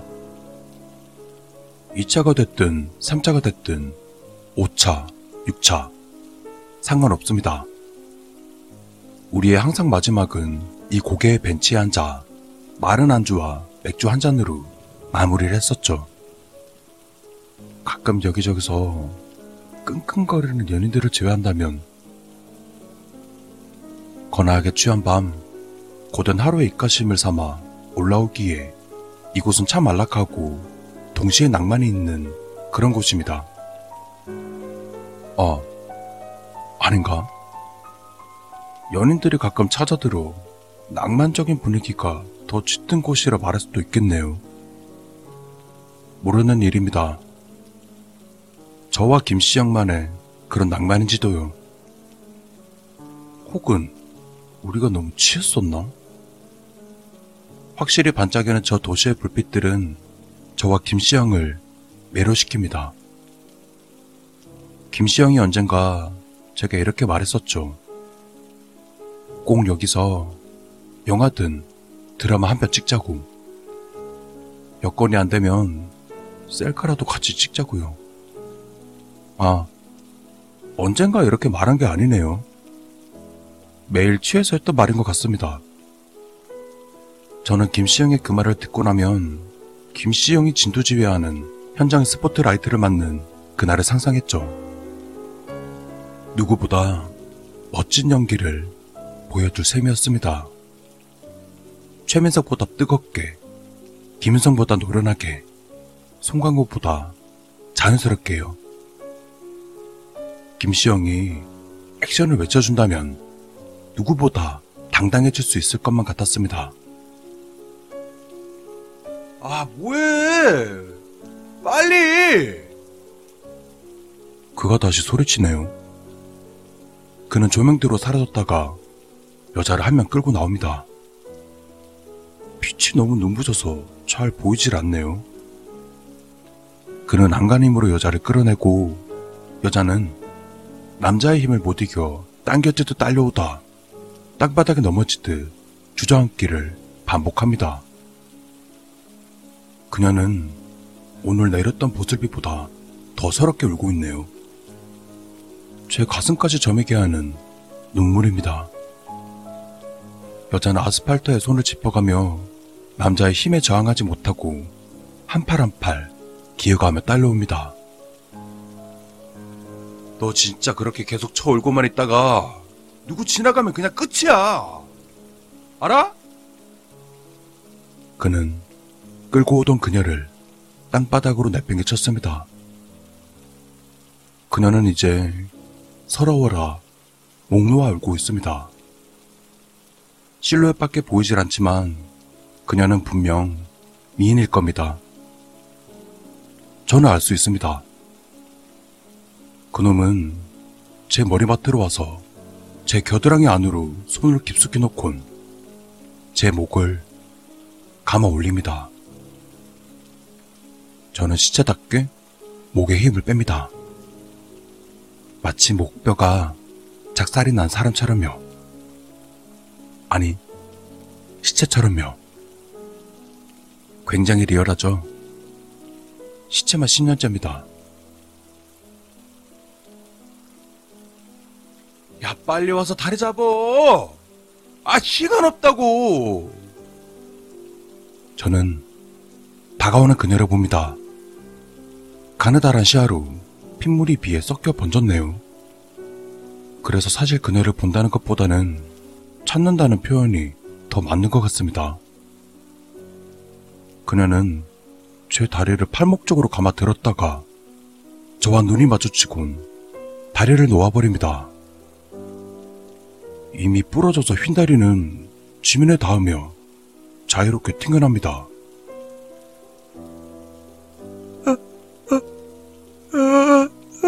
아직 안 죽었어. 그녀는 사시나무처럼 떱니다. 미미한 손끝의 흔들림이 저를 동요시킬 만큼이군요. 완벽합니다. 손발이 오그라들지 않는 맛깔난 연기를 펼치네요. 분명히 그녀는 보통 사람이 아니네요. 진정 겁을 먹지 않고서 나오지 않을 법한 완벽하게 다져진 연기력입니다. 아마 아직 안 죽었어를 맛깔나게 표현한 거겠죠. 여자의 말에 남자는 입이 벌어집니다. 내 목 핏줄에서는 가늘고 긴 핏물이 물총같이 뾱하고 튀어나올 듯 합니다. 여자는 드로임에 떨면서 남자의 눈치를 살피네요. 마침 몹시 수상하고 생소한 일을 만난 듯. 개소리 그만하고 와서 좀 잡으라고. 야, 대가리가 빠가냐? 말 좀 쳐들어. 그렇게까지 말할 필요는 없었던 것 같지만, 뭐 아무렴 어떻습니까? 덕분에 그녀는 정신을 번쩍 차린 듯 합니다. 남자의 욕설 때문에 그녀는 정색하며 얼굴을 굳혔습니다. 조금 전까지 겁에 질려 있던 하얀 얼굴이 이제 눈발처럼 차갑네요. 한방눈처럼 쏟아지던 눈물이 무한할 지경입니다. 그녀는 제 양다리를 헌 짐짝처럼 들어 올립니다. 얼싸하고 옆구리에 종아리를 붙여드는 것이 마치 해봤던 것처럼 익숙해 보이기도 하네요. 하지만 아이러니하게도 들어 올려진다는 느낌보다는 패대기 쳐지는 느낌입니다. 두 사람이 저를 이끄는 길을 따라 제 허리는 부처럼 선을 긋습니다. 어두침침하고 불구스름한 먹물이네요. 두 사람은 저를 자동차 뒤편으로 운반합니다. 자리를 옮긴 아스팔트는 좀 전에 비해 더 축축한 것 같습니다. 남자는 운전석으로 돌아갑니다. 허나 아직도 그녀는 제 다리를 옆구리에 붙이고 서 있습니다. 그리고 남자가 사라진 덕에 다시 하늘이 펼쳐졌습니다. 아, 몰랐던 사이에 다시 부슬부슬 비가 내리기 시작했네요. 털컥하고 트렁크 열리는 소리가 들립니다. 남자가 다시 돌아와 저를 짊어집니다. 남자는 말합니다. 너도 공범이야. 블랙박스 카메라에 다 찍혔어. 여자는 대답이 없습니다. 표정 변화도 없네요. 조금 전보다 낯이 차가워졌다는 것 말고는요. 빗줄기가 힘차게 쏟아지기 시작했습니다. 찰박찰박 지면을 치는 소리가 아주 정겹네요. 자세히 귀 기울여 들어보면 언덕길을 따라 졸졸졸 빗물이 흐르는 소리도 들립니다. 좀 더, 조금 더 정신을 집중하면 제 핏물들이 소용돌이 치며 빗물에 씻겨가는 소리도 들립니다. 제 휴대폰도 이 빗물에 쓸려가 버리지 않았으면 좋겠습니다. 잠깐의 시간이 흐르고 두 사람은 아무 대화 없이 다시 저를 들어 올립니다. 아, 저기 다시 김시영이 보입니다. 전 김시영과 눈이 마주쳤습니다. 오늘 정말 둘 다 너무 많이 마셨나봐요. 이렇게 땅바닥에 뒹구는 신세가 될 때까지 퍼마셨다니 제 잘못입니다만. 김시영, 김시영이 자동차 트렁크에 들어있었을 줄이야. 김시영, 괜찮아? 나는 이소동 휴대폰까지 놓쳤지 뭐야. 아, 그리고 혜정이가 말이야. 이제 대박 나는 날만 기다리면 돼? 라고 물어봤는데 아직 대답을 못 해줬어. 좀 놀랐어야 말이지. 응? 김시영, 정신 좀 차려봐. 일어나서 내 핸드폰 좀 같이 찾아주라. 어? 휴대폰 찾으면 김시영이 나 대신 혜정이한테 대답해주는 건 어때? 형, 나 대박 나는 날 기다려도 되는 거야? 기다려도 되는 거지? 내 연기 인생은 다 형한테 달려있는 거나 마찬가지잖아. 어? 김시영? 김시영! 이렇게나마 속으로 김시영한테 물어봤는데 들릴 수가 없나 봅니다. 김시영은 대답이 없습니다. 남자는 저를 트렁크에 우겨놓고는 대충 문을 닫습니다. 어설프게 내려온 트렁크 문은 제 무릎을 잘게 씹었다가 슬쩍 튕겨납니다. 살짝 열린 트렁크 사이로 빗소리가 새어듭니다. 남자는 여자에게 다시 타라며 언성을 높이네요. 여자는 어디로 가버린 걸까요? 남자의 언성만 높아갑니다. 불꽃 같은 연인이네요. 한참이 지나고서야 쿵, 쿵, 문 닫히는 소리가 두 차례 들립니다. 왜 말을 그렇게 해? 저 사람 내가 쳤어? 트렁크 문 너머에서 희미하지만 그녀의 목소리가 들립니다. 그리고 다음 말은 달리는 자동차 소음 때문에 뭐라고 하는지 잘 들리지 않습니다. 자동차가 풀썩풀썩 할 때면 트렁크는 저를 비웃듯 살살 입을 여닫습니다. 만년 시체만 하다 보니 지금 내가 이 모양 이 꼴인 거야. 이런 상황에 헛웃음만 나옵니다. 김시영과 오르던 고갯길은 점점 멀어져 갑니다. 고갯길과 멀어지던 시야는 고갯길 밑에 있던 해물파전 집과도 멀어지고 파전 집 옆에 있던 파출소와도 점점 멀어집니다. 들썩, 들썩. 마치 심심한 바닷가에서 통통배를 타고 있는 것만 같네요. 빨갛고 파란 빛들이 모자이크처럼 흩어집니다. 아득해져가는 정신 너머로 자동차는 이제 서서히 멈춰섭니다. 트렁크는 이제 활기차게 입을 열고 큰 웃음을 짓습니다. 활짝 열린 문으로 형형 색색의 우산들이 보이네요. 그때 누군가가 우산 밑으로 저를 향해 손가락질합니다. 혹시 모릅니다. TV에서 봤던 저를 기억하고 있는지도요. 아저씨, 트렁크에 사람 있어요. 누군가 소리쳤습니다. 차가 급하게 멈춰서곤 차 문이 열립니다. 남자가 내린 걸까요? 맞았나 봅니다. 남자가 제 머리맡에 달려와서는 트렁크를 손에 쥐었습니다. 그리고 절 발견한 사람 앞에서 그는 얼어버린 듯 했습니다. 그는 소리를 지를 듯 말 듯 뜸을 들이다 뒤를 한번 돌아봅니다. 그 사람과 눈이 마주친 그 남자는 트렁크를 차마 닫지도 못하고 길 반대편으로 달려가고만 해요. 도망치는 것이겠죠? 이봐요. 저 트렁크 안에 있는 거 뭡니까?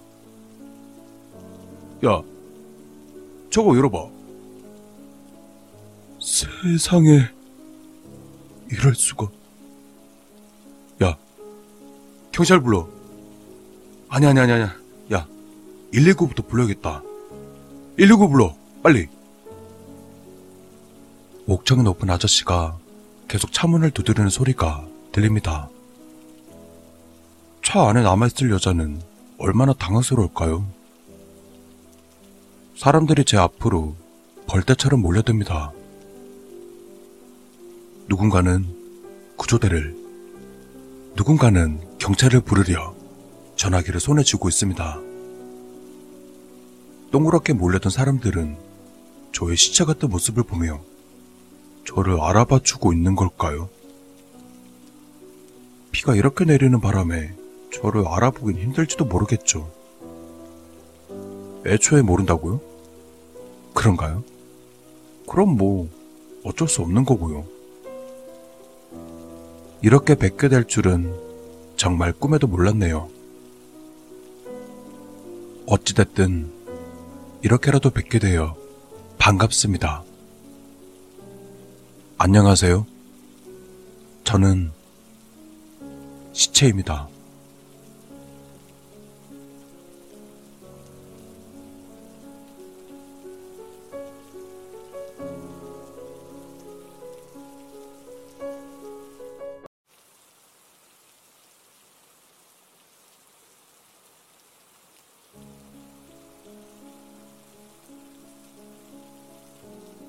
아버지, 제 손으로 아버지를 엿맞고 땅에 묻은 지 벌써 2년이란 시간이 흘렀습니다. 잘 지내고 계시죠? 언제나 말씀하신 대로 망자들만의 세계에서 좋은 시간을 보내고 계셨으면 좋겠습니다. 아버지께서 물려주신 장의사 일은 지금도 열심히 하고 있습니다. 비록 누군가는 껄끄럽다 생각할지 모르지만 저 역시 아버지처럼 장의사 일에 보람과 긍지를 느끼곤 합니다. 망자에게는 언제나 예의를 갖추고 대우를 해줘야 한다는 아버지의 신념대로 망자들 하나하나가 미련 없이 이승을 털어내도록 인도해주고 있습니다. 셀 수 없이 많은 이들이 제 손을 거쳐갔지만 그들의 얼굴 하나하나를 기억합니다. 그리고 그들의 이야기들 역시 빠짐없이 기억하고 있습니다. 죽은 시신일지라도 기억은 남아있어 마음을 열면 그들의 사연을 들을 수 있게 된다는 아버지의 말. 사실 처음엔 믿지 않았지만 이젠 저 역시 알 수 있습니다. 시체 안치실에 홀로 있자면 그들의 이야기가 제 머릿속으로 흘러 들어옵니다. 생전 자신의 기구한 사연과 죽음에 이르게 된 과정들. 사실 그리 유쾌한 경험은 아니었습니다. 부모에게 버려져 길거리를 전전하며 구걸하다가 굶어 죽은 아이. 억울하게 죽은 사랑과 노쇠한 부모님을 혼자 남겨둔 채 사고로 죽으니까지. 집에 불이 나는 바람에 순식간에 가족 모두가 새까맣게 그을린 채 이곳에 들어온 경우도 있었습니다. 그리고 죽기 직전까지 꼭 끌어안았는지 어린 아들을 가운데 두고 새 가족이 한 대 뒤엉켜 죽은 끔찍한 시신을 보는 것보다 그들의 시신이 전하는 기억들이 저를 고통스럽게 만들었습니다. 그뿐만이 아닙니다. 그들의 기억이 흘러 들어오는 것처럼 그들이 느꼈던 감정들이 제 마음속으로 절절히 흘러 들어오기도 하죠. 그들의 슬픔, 그들의 고통, 그들의 두려움과 그들의 분노, 그리고 그들의 미련. 익숙해질 법도 한데 아직 제겐 힘겹습니다. 아버지 역시 저와 같은 고통을 겪으셨겠죠. 집안 내력이라지만 그 오랜 시간 동안 망자들과 함께 하신 아버지와 조상님들께 새삼 존경심이 듭니다. 전 아버지만큼 강하진 않지만 걱정하지 않으셔도 괜찮습니다. 적어도 제가 견딜 수 있을 만큼은 견디겠다 약속했으니 쉽사리 포기하는 일은 없을 겁니다. 망자들에겐 이승에서의 미련을 버릴 수 있게 도와줄 사람이 필요하고 그건 오로지 저만 할 수 있다는 아버지의 말씀을 기억하고 있습니다. 그러니 힘이 닿는 데까지 저의 책임을 다할 생각입니다. 하지만 얼마 전 일 때문에 조금 힘에 겨워 아버지께 조금 하소연을 해보려 합니다. 지금 제 눈앞에는 세 구의 시신이 있습니다. 며칠 전에 들어온 시신이 두 구, 그리고 어제 들어온 시신이 한 구. 언제나처럼 그들의 한을 풀어주고 마음 편히 이성을 떠날 수 있도록 그들의 사연을 들여다보았습니다. 첫 번째 망자는 젊은 여자였습니다. 돈 문제, 집안 문제로 어린 나이에 나이 차 많이 나는 부자에게 팔려가다시피 시집을 간 여성이었습니다. 순수하고 맑았던 어린 소녀는 괴팍하고 폭력적인 남편 때문에 마음고생을 참 많이 했습니다. 전 그녀의 감정을 고스란히 느낄 수 있었습니다. 시간이 지날수록 인생이 나락으로 떨어지는 듯한 절망감. 그런 상황이다 보니 남편 대신 결혼 전 사랑했던 남자에게 눈을 돌렸는지도 모릅니다. 옳지 않은 일이란 건 알고 있었지만 남편 몰래 그 남자를 만나던 그 짧은 순간만이 여자에게 있어 유일한 빛이었습니다. 5년 가까이 이어졌던 행복은 결국 그녀의 죽음으로 마무리되었습니다. 아내의 바람을 용서할 만큼 그녀의 남편은 자유롭지 않았으니까요. 시신의 상태는 끔찍했습니다. 얼마나 두들겨 팼는지 머리뼈가 거의 깨진 도자기처럼 망가져 있었습니다. 그 고통을 느낄 수 있는 저는 염을 하는 와중에도 몇 번이나 울컥하는 마음이 들었습니다. 그녀를 죽인 남편에 대한 원초적인 분노 때문에 제 정신을 유지하기 힘들 정도였지만 너무 슬프게도 그 분노는 두 번째 시신을 마주한 순간 깨끗이 사라졌습니다. 두 번째 망자는 바로 그녀의 남편이었으니까요. 그의 죽음이 통쾌해서가 아닌 남편의 감정이 전해져서 그를 이해했기 때문입니다. 남편의 시선 앞에서 그의 감정을 전해받는 순간 모든 것이 이해가 됐습니다. 말로 표현하지 못했지만 마음속으로 가져왔던 아내에 대한 애정. 첫 딸을 품에 안았을 때 행복감. 그리고 그의 딸이 자신의 친딸이 아니라는 걸 알았을 때 배신감. 네. 정말 하늘이 무너지는 느낌이었습니다. 분노를 넘어선 분노라고 하면 이해가 갈지도 모르겠습니다.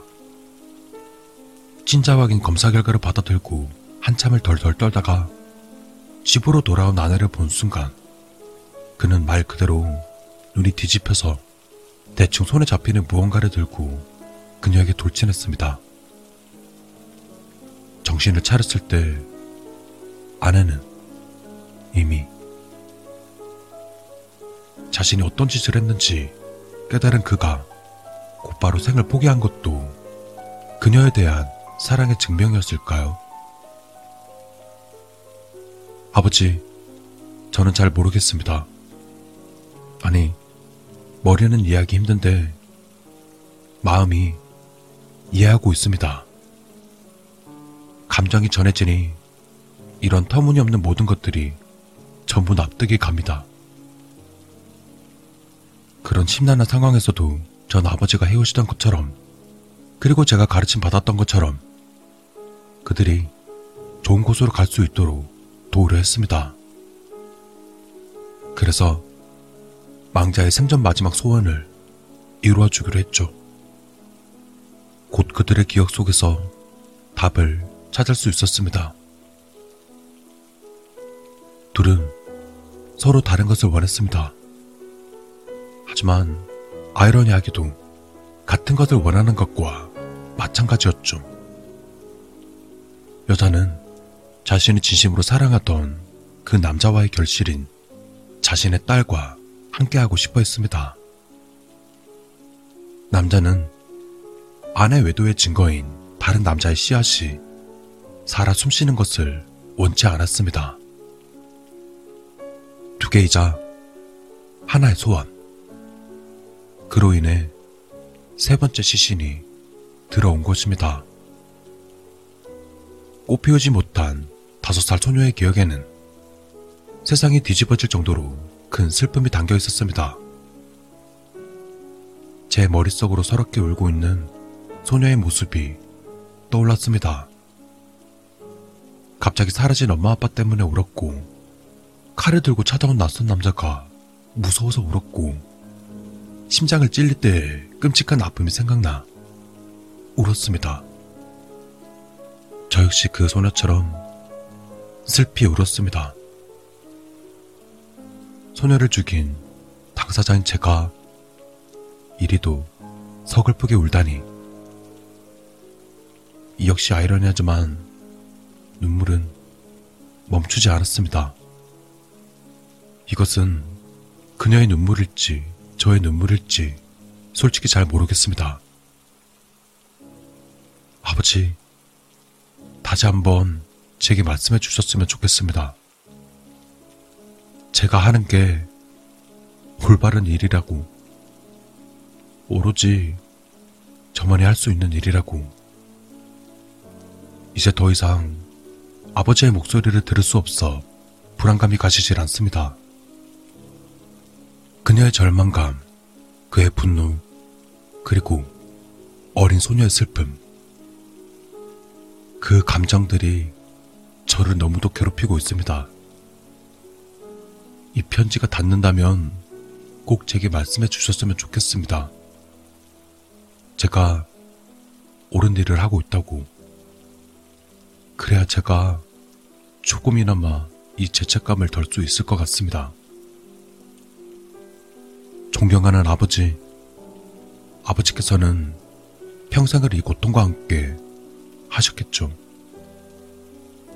달리는 기차에 몸을 던지시기 직전까지 아버지께서 어느 정도의 고통을 겪고 계셨을지 전 짐작하기 힘듭니다. 전 아버지만큼 강하지 못합니다. 제 자신이 아버지가 견디신 시간만큼 견딜 수 있을지 확신이 들지 않습니다. 오늘 밤 제 꿈에라도 나타나 제게 힘을 주셨으면 좋겠습니다.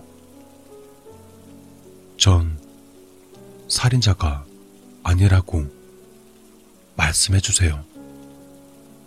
그저 망자를 인도하는 옳은 일을 하고 있다고 제게 말씀해 주세요. 이제 더 이상 악몽 같은 건 꾸고 싶지 않습니다. 부탁드립니다. 아버지.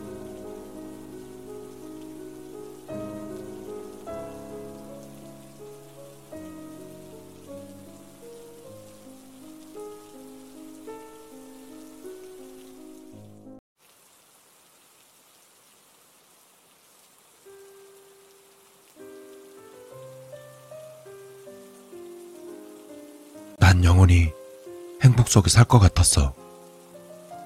내 사업은 잘 되었고, 날 사랑하는 사람도 많이 있었지. 그저 내가 할 일이라곤 기세 좋게 돈을 써가며 날 쫓아다니는 수많은 여자들 중 하나만 고르면 되는 거였어. 그래. 그냥 비슷하게 생긴 예쁜 여자들을 쭉 둘러보다 한 여자한테서 뭔가 다른 느낌을 봤어. 뭐랄까.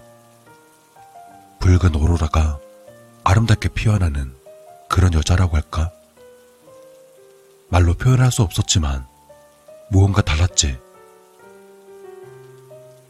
난 그 여자를 선택했어. 돈 많은 사학가가 미모의 여인과 결혼했으니 앞으로 인생이 어떻겠어? 한번 상상해봐. 행복했을까? 그때 내가 정말 행복했을까?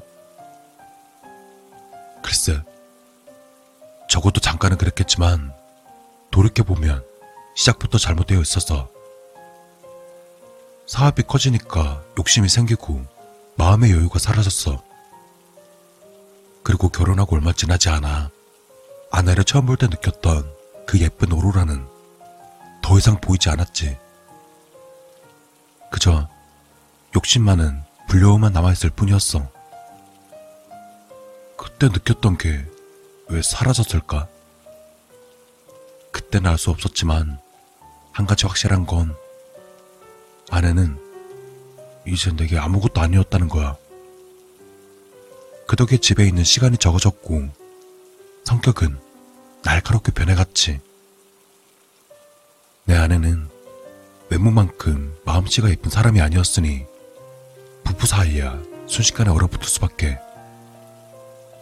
아내는 스트레스 해소를 위해 돈을 썼고 난 그걸 감당하기 위해서 다시 회사에 매달리고 각방을 쓰는 데는 딱 세 달. 아내가 바람핀 건 그보다 빨랐을 거야. 내가 믿었던 행복은 시작부터 어긋나 있었던 거지.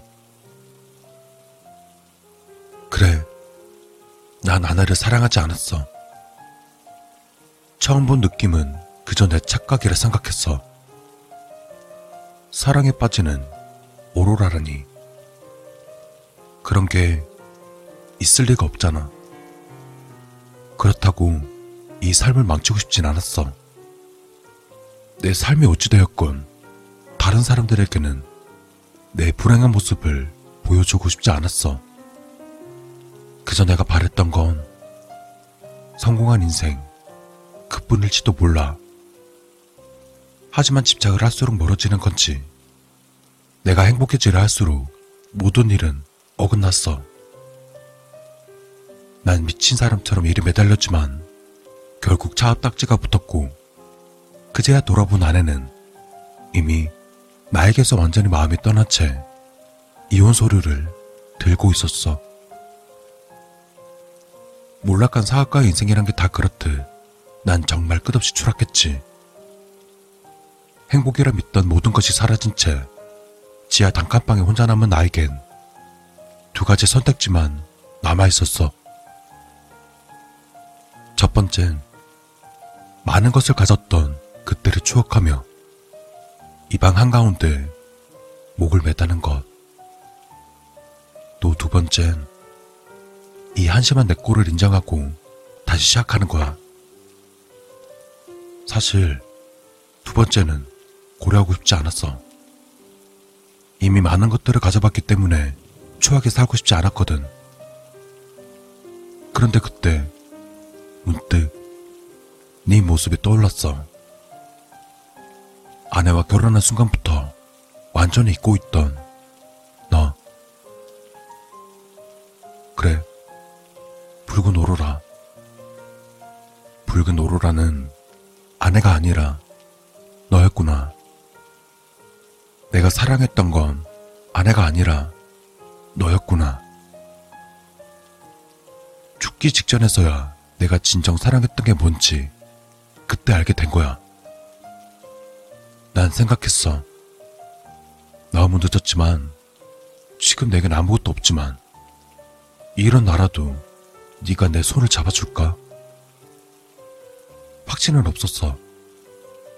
내가 다시 행복해질 수 있을지. 하지만 결국 다시 너를 가지게 된 거야. 넌 너무 아름다웠어. 아내의 미모는 거짓이야. 네가 진짜지. 내 눈을 간지럽히는 새빨간 오로라. 새하얗고 부드럽고 사랑스럽지. 왜 내가 널 사랑하는 사실을 몰랐을까? 왜 처음부터 널 선택하지 않았을까? 괜찮아. 조금 늦었지만, 이젠 함께니까. 지금은 너무 행복하니까. 모든 걸 가졌을 때 몰랐던 행복을 모든 걸 잃은 후에야 알게 된 거야. 그래. 그때부터 진짜 나를 찾기 시작했어. 일에 찌어 살면서 잊고 있었지만 난 조용히 산책하는 걸 좋아하는 사람이야. 어릴 때는 애인과 손을 잡고 조용히 걷는 걸 즐겼다는 것도 기억해냈지. 아내와는 그런 적 없었어. 사실 둘이 같이 외출한 것도 손에 꼽았지. 하지만 이제 내가 원하던 산책을 즐길 수 있게 되었어. 찬바람에 손이 시렵지 않도록 손을 맞잡고 주머니에 넣은 채 조용히 걷는 거야. 이거보다 더한 행복이 있을까? 대화는 필요 없어. 그저 함께 손을 잡고 걷는 이 시간이 중요한 거지. 시간. 맞아. 함께 할 시간이 중요하단 것도 알았어. 잠시도 떨어지지 않는다는 게 어떤 의미인지. 너의 손길을 느끼며 잠에 들고 눈을 뜨면 눈앞에 네가 있었어. 함께 잠을 자고 함께 일하고 또 돌아오는 길에 같이 장을 보고 같이 식사를 해. 산책을 하고 여가를 즐기다 좁은 욕실에서 살을 부대끼며 같이 씻고 마지막 잠드는 순간까지 함께 하는 것. 그래. 행복해. 정말 당당하게 행복하다고 말할 거야. 내가 너에게 뭘 해줄 수 있을까? 당장 결혼식을 올리지는 못했지만 뭐라도 해주고 싶었어. 그래서 조금 무리해서 이 반지를 산 거지.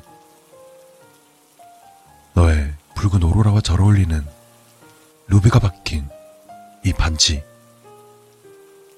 비록 값진 건 아니지만 내가 널 사랑한다는 증표로 삼고 싶었어. 그래. 너의 네 번째 손가락에 끼워진 반지는 세상 무엇보다 아름다웠어. 마음 없는 수천만 원짜리 반지 따위보다 훨씬 더. 내 진정한 사랑이 담긴 반지니까 너도 기쁘지? 나와 함께하는 시간이 행복하다 느끼고 있지? 그래, 분명 그럴 거야.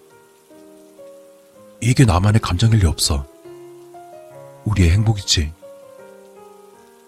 비록 지금은 비좁은 단칸방에서 부대끼며 살지만 간신히 끼니나 때울 정도로 부족하지만 그리고 아무도 나를 찾지 않지만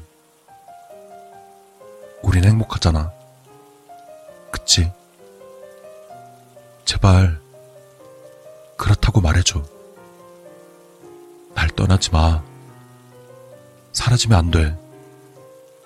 약속해줘. 나랑 약속하자. 절대 사라지지 않기로. 알겠지? 자, 손가락 걸고 약속하자.